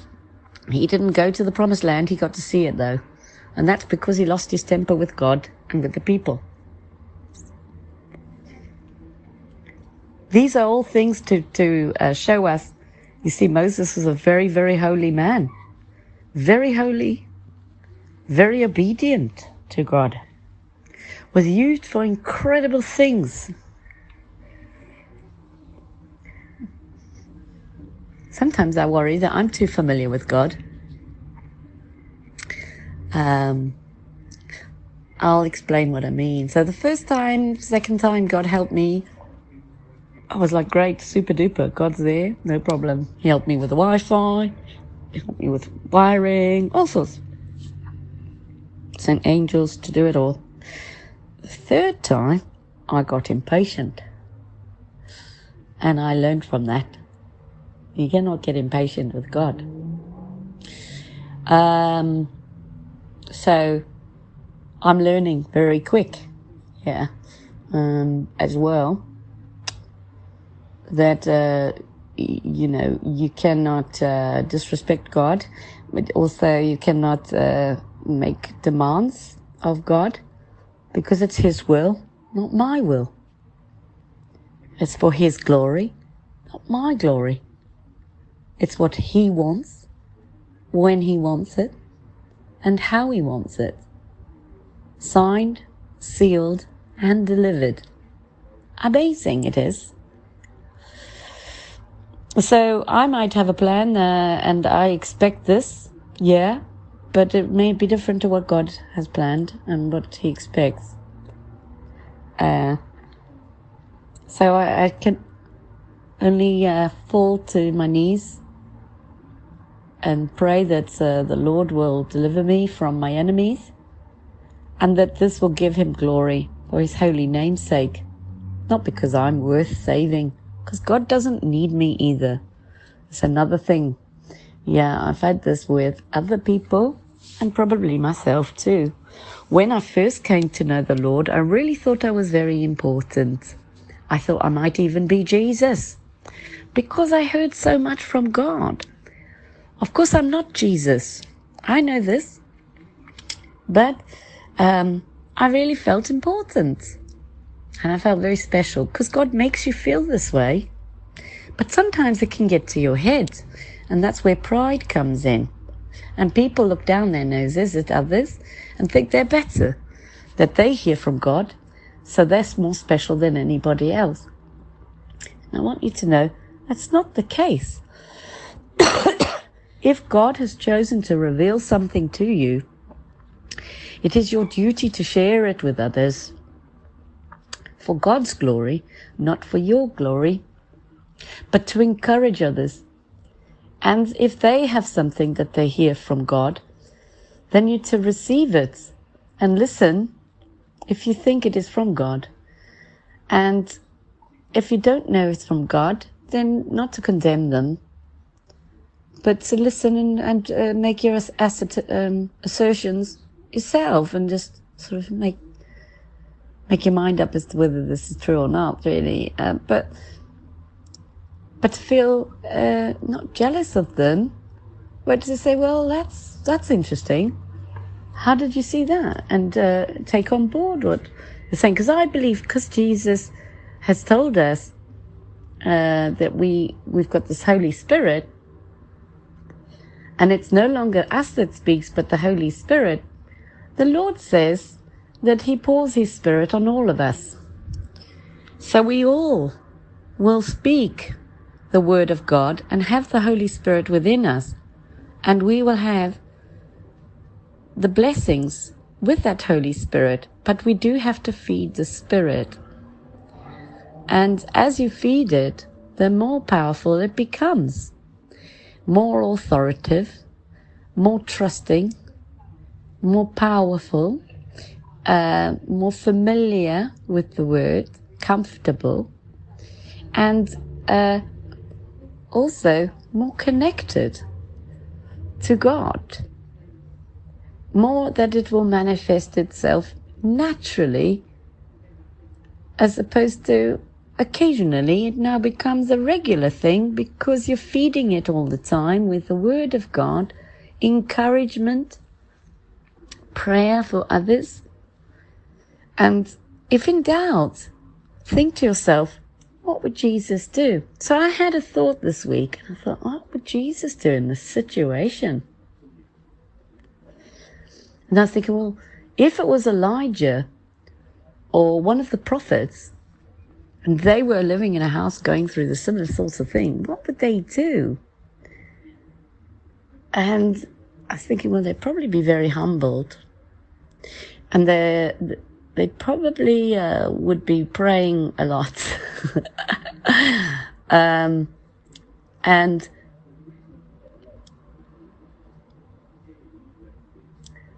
I sort of saw in my mind this uh, person very humble, just going in and out, not talking about it to anybody, but just talking to God. And that's what I got from the Lord. And I thought, I wonder if that's what he's trying to tell me. Um, so, yes, as this happens and unfolds, we are going to be a bit like the song, Band on the Run. Uh, the walls are uh, being built for the temple, but also the walls of Babylon's tower are being built too. Okay, and I believe it's happening at the same time. Uh, this is very interesting, but in order to deliver a baby, it has to have birth pains, and the contractions get shorter and shorter between the times, uh, and then finally the woman gives birth. So I think in the same way, God is birthing his whole creation and everything together. It's a spiritual thing and it's a physical thing. And you've also got to understand that uh, Satan is in charge of this world and the beast is getting stronger. Hmm. There's also my friend uh, Gornina keeps telling me, oh, there's this time when Satan uh, can uh, literally gets he gets so strong and the um, the beast system gets so strong and they go after the saints and there's nothing that can stop this beast from killing the saints. And so anyway, you know, I had a bit of a discussion uh, with my friend about it, another friend, and uh, and I also with God, and uh, I will tell you what I said, because I might as well be just totally straight with you, okay? So I said to God, Right, God. So you've told us that we need faith as small as a mustard seed and that we must believe in you. Okay. And we, if we pray to you and we believe in you, then, uh, you will come to our aid and you will not leave us nor forsake us. Yes. So it tells me, and no weapon formed against me shall prosper. My enemies will come against me in one way, be scattered in seven ways. So, what's going to happen when the beast goes after the saints and he overcomes them when when they pray, yes, to you, God, and they're not delivered, but they die. And I cried about it. Well, I didn't cry. I was saying I'm worried for the people because um, if this happens, they will be um, upset, as I would be, as I am at the moment with everything going on. And so I wanted to tell you that that's what I told God. I was worried for the people and uh, upset. Um, it's been a very emotional ride. and it's no fun uh, at all to go through this roller coaster ride. Uh, I look at people who are fine dining, having a nice time, just sitting there on the beach or um, in a cafe and having a sm- smile and a giggle about normal things. And I feel envious of them that they have normal life, that they have happiness and joy in their lives. Um, and they're not tortured and tormented day and night. Um, and that's part of my pity party, which God can't stand as well. So this is another thing that uh, I'm working on um, to, to uh, know that the Lord has um, control and He has victory. And the the what I was shown with this whole uh, exercise is it's God's will, His intention, and uh, Satan's ruling everything at the moment. And this is a refining process where God is doing a big harvest and a dividing up of people. And if you fall at the first hurdle and you're tested, then you're no good to God. It's harsh, it is. It's very harsh. Um, but we have to prove that we are children of God. And the only way to prove this is to trust in Him. And trust only comes through a relationship that you build over time, um, through various experiences. And uh, so the Lord has shown me through all my life that He, he has never ever left me and He's never ever forsaken me. So before I found God, there was a lot of things that happened and I prayed and I didn't think He'd answered my prayers. But He had actually answered my prayers, but He'd answered them in a different way to how I thought He would answer them. So I'd pray for one thing and then he would actually give me something else. And then I'd go, Oh, so that's why that happened. Because if you'd answered that prayer, then I would have ended up in an even worse situation. Yeah. And I go, Oh, wow. So you did answer my prayers, but you answered them according to your will and for your glory and for my purpose and for his purpose. Because he has a purpose for us as well as his intentions and his will. So this is what I realized. And uh, you see, God can see everything as well, and we cannot see everything. We're stuck in, in this reality with a very small scope of vision. And so this makes us small minded too. That's very interesting, I think, about being small minded because uh, well we do have tiny minds that we only use a tiny portion of our minds. And uh, it makes me think then also that uh, we are blind. And uh, the only way to see is with the light.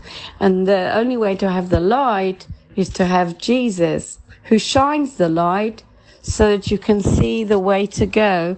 So if you are in the valley of darkness, it may feel like there's no way to come out of this valley. But because Jesus is our light, um, that light fills us and it also provides light for us to go in the right way. But like I was saying about the cloud going by day and the uh, fire by night, when this happens, you never know when the light is ready to move ahead to take you further, closer to the end of the tunnel of darkness, to the light of escape and deliverance.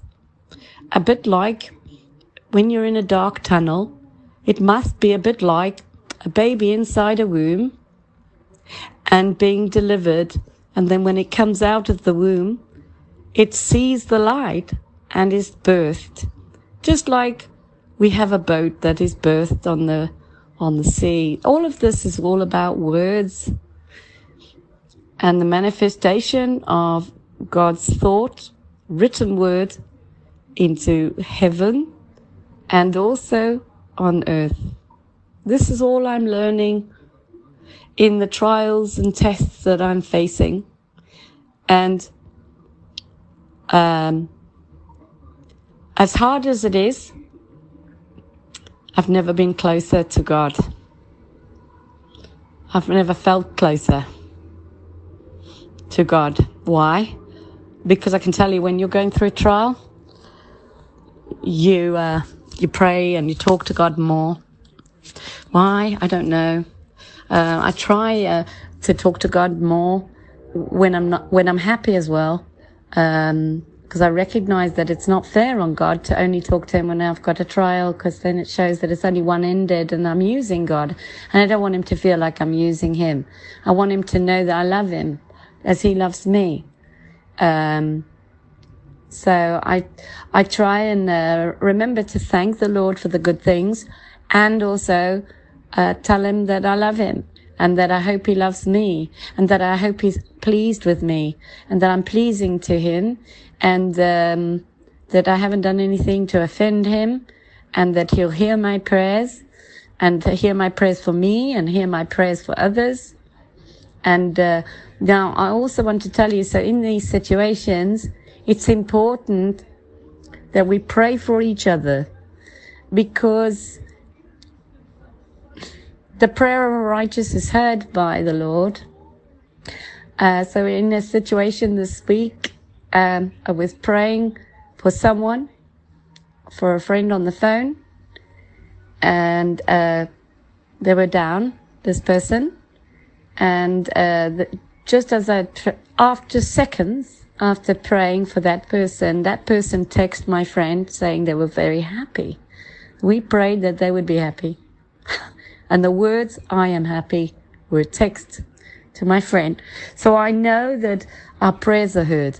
And this was God's way of saying, I'm listening to you, Aisha. I am listening to you, Aisha. I am watching you, Aisha. I am in control, Aisha. You are my daughter, Aisha. Trust in me, Aisha.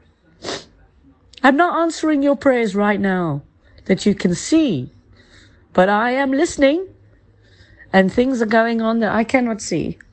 All right? And this was for me was very, very reassuring because I thought, well, why God is a gracious God, isn't he? And he's a mighty God.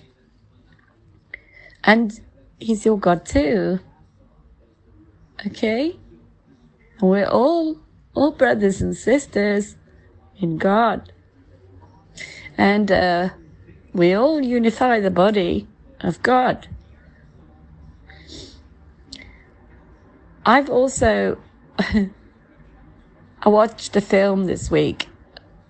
In this week, God has delivered me twice from this stuff, and I watched two good films. They were so amazing. And I was so pleased to watch a film.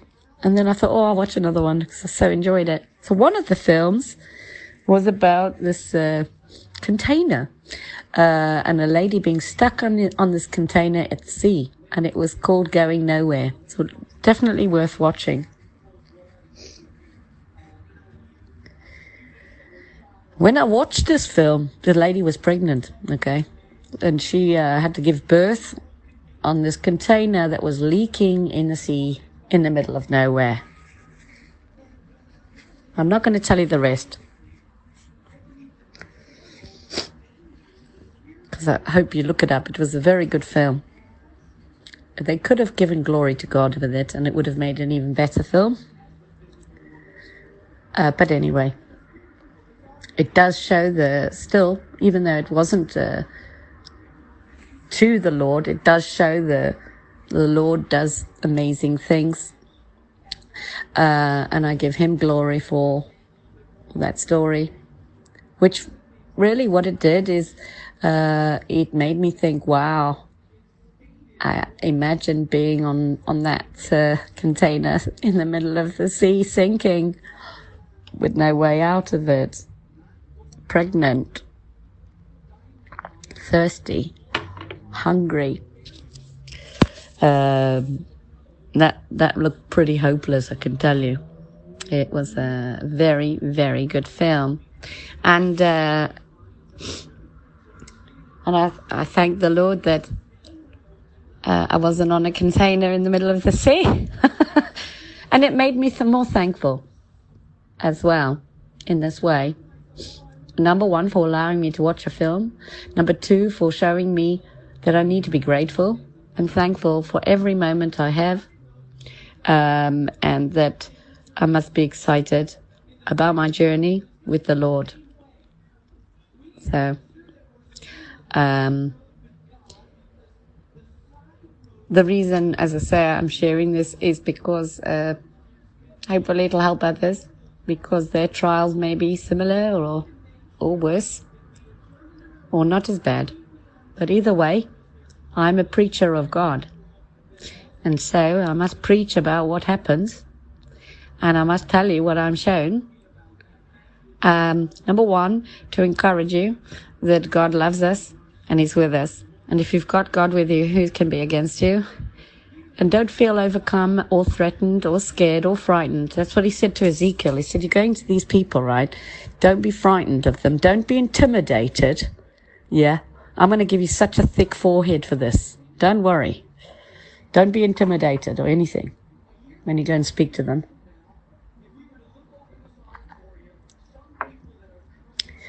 And how will you know you can trust God unless God tests you? And then you find out you can trust God because you go through such trials that you you find out God is most certainly there.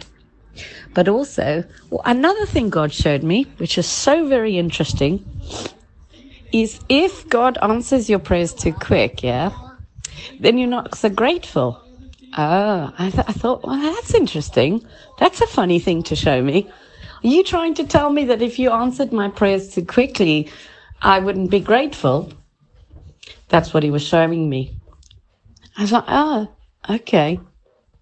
What he showed me is, um, like, if you have to save up for something, then uh, you appreciate it much more. But if you just buy it because you can afford it, you don't really appreciate it uh, as much. And uh, for you, it's like, oh, well, it's just another, like for me, a handbag. You know, I have a, a couple of bags, and one of them is a designer bag.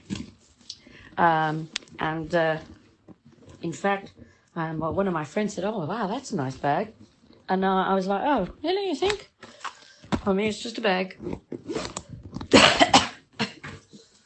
um, I bought it because it looked nice, uh, and I got it cheaply as well, uh, so I didn't pay the normal price. And uh, for me, it doesn't mean a lot to me, but I like it. But some people will save up half a year or a year for a bag. And then they really like it and they really appreciate it. So it's a bit like uh, Uggs. I like Uggs. And I saved up for a pair of Uggs and, uh, and I, um, and I got them for, uh, a treat for myself. And, uh, I felt right, I really like those. And, uh, and I loved my Uggs. Um, and I threw away my old ones. Well, actually, I, I uh, sold the old ones. Um, so, what God showed me is it's a bit like uh, real gold and fake gold. Okay. Um, and also, um, for example, let's imagine you've got a pair of Ray Bans and they are what, 180 pounds or 120 pounds. And then you've got a fa- fake pair of Ray Bans and they're five pounds. Which pair do you want? Well, you want the 120 pounds ones because they're the real deal and they're genuine and they're, they're better quality and they've got the, the right UV blends on, on the lenses and all those other things. Um, and so you appreciate it because you, you have to spend a bit more and you probably have to, uh, be more careful with that month, uh, or the next two months to put that money aside to buy the fancy sunglasses. So, uh, in the same way, uh, the Lord is uh, hard to get. Yeah, a bit like a boyfriend or a girlfriend when uh, they're a bit mysterious and they don't answer their calls and the text backs don't come back very quickly because they're very busy and they're very interesting and they've got their own lives and they don't, uh, you know, drop everything for you because uh, they're They've got their own importance and their own things to do. This also helps you learn respect because also if you notice in relationships, if a man can get a girl into bed really quickly, he uh, he loses interest because uh, he already got the prize, and um, now he's going to look for a different prize somewhere else. And if there's another prize around the corner that's uh, not so easy to get, that's much, much more interesting, you see.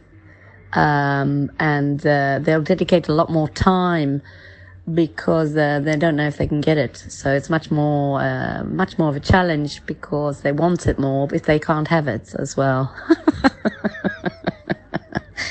okay, so with God, I found the same sort of thing with a mindset. So, um, because of what happened and us sacrificing uh, children to uh, Moloch and uh,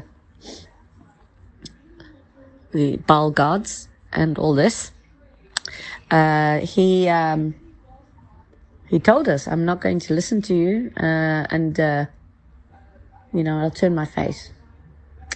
Um, but he also tells you that uh, He will rescue a remnant and He will hear our prayers. And uh, so it's about believing and praying, but also making us work for it.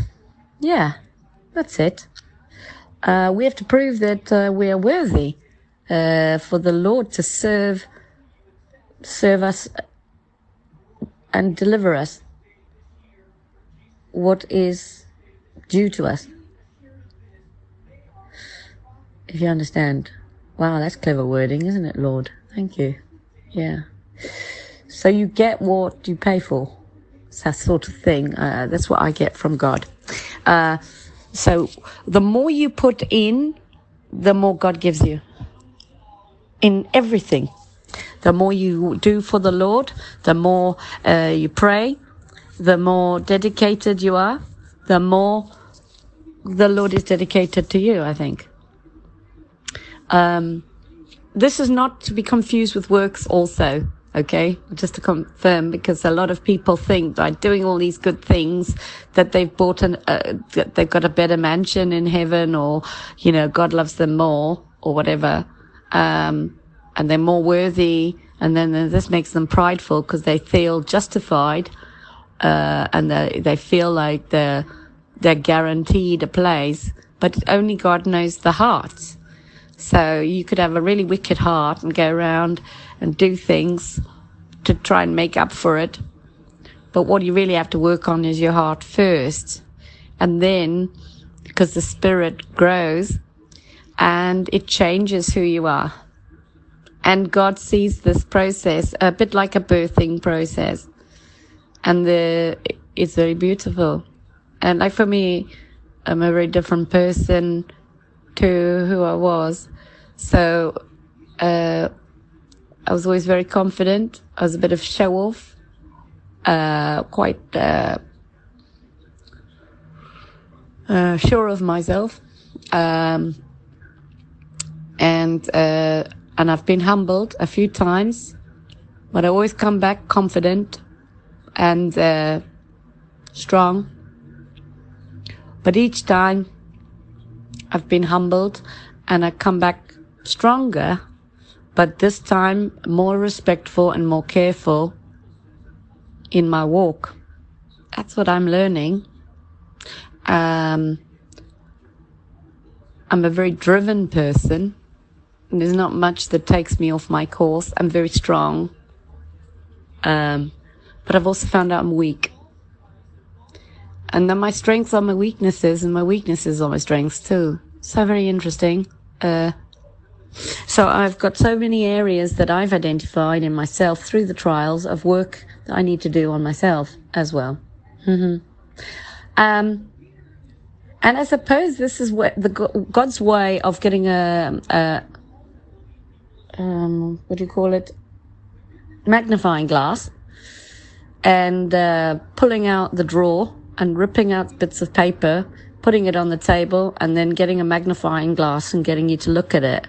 It's a bit like looking in the mirror as well. But, uh, James writes about this that uh, if you read the Bible and uh, you don't follow what it says, then it's like somebody who looks in the mirror and then forgets what they look like. Hmm. So um, hmm, we have to pray all the time that God uh, maintains us, uh, our levels of uh, bread, uh, word, knowledge, power, authority, grace, mercy, faith, joy, peace, happiness, love, uh, all these beautiful qualities, and that He removes any resentment, anger, um, pity, all the negative things to take them out. hmm And that's what kind of thing what I think God is doing to me anyway. Um, so yes. hmm And so it's a very interesting old journey is this world and this life. Uh, don't forget that Jesus says you will, you must hate the world. And I'm beginning to, well, I, I most certainly do hate the world. Can tell you that. oh dear. Um, hmm. And, uh, I just, uh, pray that I'm serving the Lord right and that I'm doing what he wants and that it's pleasing to him. And, uh, you know, God gives you what you get. All right. So this another thing that came up this week is God will give you and he will also take away. Yeah. And so God can give and he can take away. It's never you. And you must never ever think that your, what you have is down to your abilities, uh, of your achievements. Oh no, no. Uh, everything you have is down to the Lord and what he has seen fit to provide you with. And when he wants to take it away, he will take it away. Yes. Very, very good. Um, and uh, and it's very tricky because uh, one of the things I've realized is that in this world they've made it so that uh, you don't earn enough uh, to to s- sort of sustain your own life. So you've got rent and you've got bills and you've got food and you've got to take the buy the children's clothes or if you've got family and you've got cars and insurance and tax and petrol and um, clothes and uh, and leisure time and all these things. And out of a thousand pounds, let's say, you've only got um, a thousand pounds, you, you know, and you really need two thousand pounds, but you have to make it work. And that means you have to cut corners sometimes. And, uh, and those corners that you choose to cut might not be the right corners. So it's about taking instructions from God all the way and saying, hey, um, I don't know what to do here. Because actually what this proves is that you cannot do it on your own. You can only do it with the help of God. And so, certainly with the Lord, He's very, very good at providing if you pray. And, uh, but the minute you go off and you start doing it yourself, he'll show you that you can't do it yourself, that only you can rely on him to do it. And if necessary, he'll rip down everything and throw it in the bin, and you'll have to start again if you got it wrong. Um, that's what I've got from God. Uh, he has no hesitation in ripping everything apart in your life. If there's something he doesn't like, to rebuild you. So he'll break you to rebuild you for his glory and for for your good. So this is what I'm finding with God um, and in my life. And uh, and it's not a pleasant experience, but it gives uh, God uh, the opportunity to go through all the negative little pieces and throw them in the bin. So with Job, um, hmm, what happened with Job was uh, he was blessed and he had a lot of wealth and a happy family and everything, lots of cows and animals and possessions, and uh, Satan said to God, I bet if you took everything off him, he, he wouldn't love you anymore. And so uh, God said, okay, go for it. And see what happens. So uh, everything was taken from Job. Um, all his cows died and uh, his family abandoned him. Um, his wife abandoned him. All the family died, I think it was. And uh, he lost everything. Uh, then Satan made him sick, and uh, then he lived in the streets, and all his friends thought that God was angry with him and that he'd been abandoned, and he must have done something wrong. And uh, even his wife said, "Why are you even praying to God? You know, when this is all happening to you." And uh, and finally, the Lord did restore him um, and all his friends as well told him, oh, you know, God's abandoned you. Why even worshipping God? I've had uh, a few people in this situation, friends, uh, tell me you should pray to your God. Just pray to your God, and your God will do this. Your God will redeem you. Um, yeah, God, just pray to God, and uh, pull yourself together you know, um, just smile and uh, trust God. Um, hmm. And so uh, this is very similar to a job as well, I find. And uh, hmm, I'm sure that any little cobwebs uh, will be uh, cleaned and uh, everything will be spotless. Hopefully, by the time God has done his clear out um, inspection, um, and handover and deliverance with me. And hopefully, well, there'll be an amazing testimony to share with you all about um, the Lord and His majesty, His mightiness, His incredible glory. May all knees bow before the Lord. Hmm our amazing God. Oh, uh, also another thing, I picked up an amazing book um, this week, uh, which is all sorts of amazing things, which uh, I'll try and share with everyone as well uh, this week uh, to give the Lord glory um, and uh, and to encourage others. what can I tell you to do in this situation that I recommend? Get close to God as much as possible. Read your Bible. Um, because I don't think we've got a lot of time. Uh, I don't know w- what will happen with me. Okay. Only God knows. He's counted all the hairs on my head. And, uh, and he knows my heart and my mind and my soul and my spirit. And so, uh, we can only pray that whatever is in me, God cleans it and makes me worthy of His grace and His mercy and His love, and for Him to deliver me from my enemies. Um, but even if He doesn't, that I remain faithful and dedicated and committed, and that uh, whatever I do will give Him glory. Um, because it may be that God will judge the the people later, and uh, they may carry on like this, and it may be uh, a long term thing. I don't know what God has got in mind uh, in this situation, but um, I take take it each day as it comes, and I'm grateful for every moment I have with the Lord. I have also behaved a bit like a brat and been ungrateful.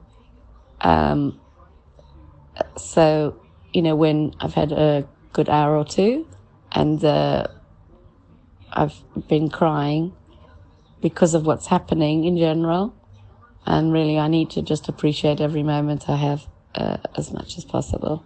It's very, very interesting. Changes your whole life when you go through one of these challenges. I can only tell you. Wow.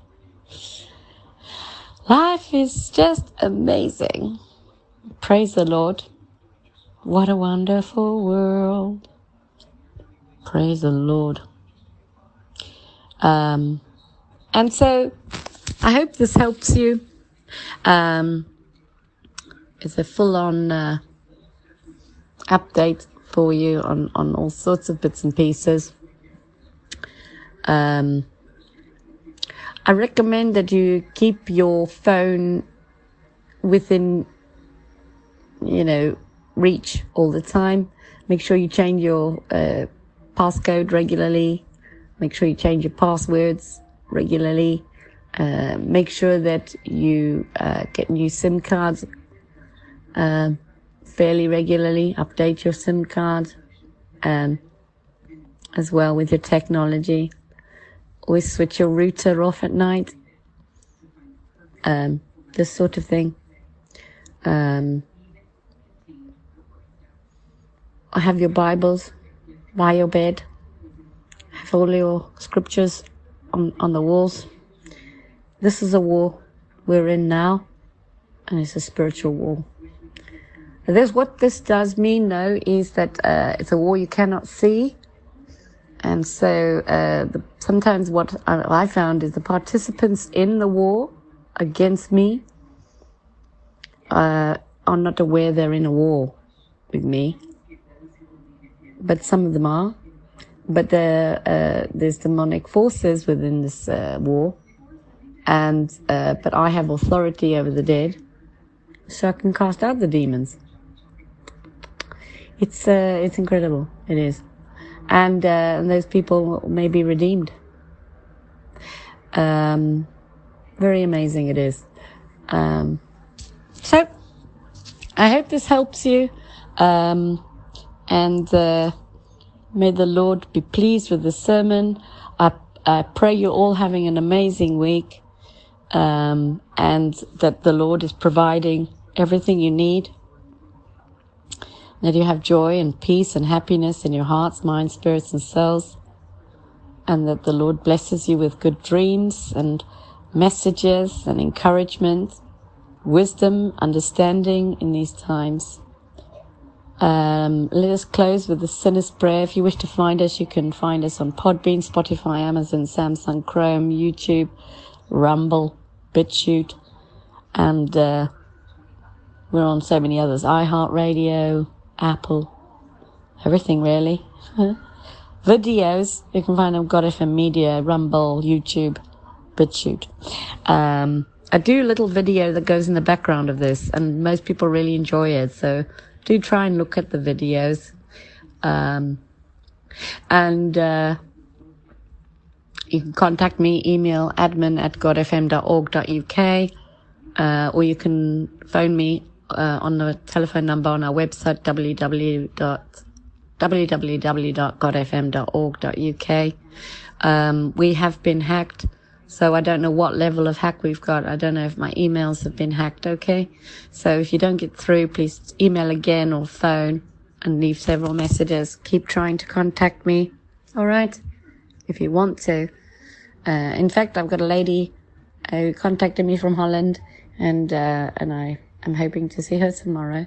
Um, and so, um, anyway, it's amazing. It is that we've got the technology to talk to one another at the moment. hmm So we must be grateful. So let's close with the sinner's prayer. Dear Lord Jesus, I know that you came to earth and died on the cross for my sins. I know that I'm a sinner and I know you are the Son of God. I know you died for us and I beg forgiveness for our sins. We wish to follow you. I cast out all demons, hexes, curses, witchcraft, Satan and his cronies in the blood of Jesus Christ. I break all witchcraft, black hexes, black magic, any demonic forces coming against you, robbing you of the blessings of God. I command them to leave in the blood of Jesus Christ. I break the chains over your homes and your lives in the blood of Christ of any demonic forces. And if they are hacking you and you're getting your Wi-Fi hacked and your telephones and everything else, I break those chains in the blood of Christ right now. And I ask the Lord to command his angels around you to protect you. And the fire of Elijah. I pour the blood of Jesus over you and your homes and your properties and your children, your pets, your vehicles, and your workplaces. That the Lord will be with, with you and that you will be pleasing in the eyes of your employers or anyone who has authority in your life over you, including our governments. I pray for our countries and for our leaders that they will do good. And even if their plans are wicked, the Lord will turn it around. In the mighty name of Jesus, I pray. And if our families have followed pagans, witchcraft, Satanism, Freemasons, or the Masons, tarot readers, Ouija boards, or pagan festivals, ask the Lord to break any chains of anything that we've done that might have offended Him and release us from any generational curses, past, present, and future. I pray this now in the mighty, mighty name of the King of Kings, King of Glory, mighty Jesus Christ. I pray the Lord will give you wisdom and understanding to navigate this world. And I pray that the Lord will give you special, special blessings um, not only to renew anything that Satan's robbed from you, but to have supernatural abilities to cast out demons, to know your authority over the dead, and to know the love of Christ, and to understand His word, and to be motivated. I pray now that everybody listening will be so motivated to get to know God and His word and His Bible, and to be more confident for the Lord's sake, to be pleasing to the Lord, and that we are pleasing to you, Father, and that you may forgive our families and our ancestors for all the pagan worship, for worshipping idols, for sacrificing children to idols, and for hurting your heart and for breaking your heart. We pray you forgive us and you'll look kindly upon us. In the mighty name of Jesus, I pray. I thank you all for listening. It's Aisha from God FM. Amen. God bless you. I love you all. Remember that I'm with you and that Christ is with you and that God loves you. Jesus is with us. I'm with you also. We're all together, even though we're far away from each other. But in the Spirit, we are together. And we have strength in unity and love. We must pray for each other. I pray for all the children of God across the whole world that the Lord will manifest Himself and deliver them from any attacks that they might be going through and give them all victory uh, for your own name's sake, God, not for our sakes, but so it may give you glory that people will not mock, scoff, and laugh at your children as they attack them, thinking there's no God coming to help them. But you'll get angry and cross and storm down here and show them that you are God and that people must have the fear of God and worship you, and knee, all knees may bow before you, my Father in heaven. I pray you're having a lovely day in Jesus' mighty name. Thank you. It's Aisha from God FM. Have a good day. God bless you.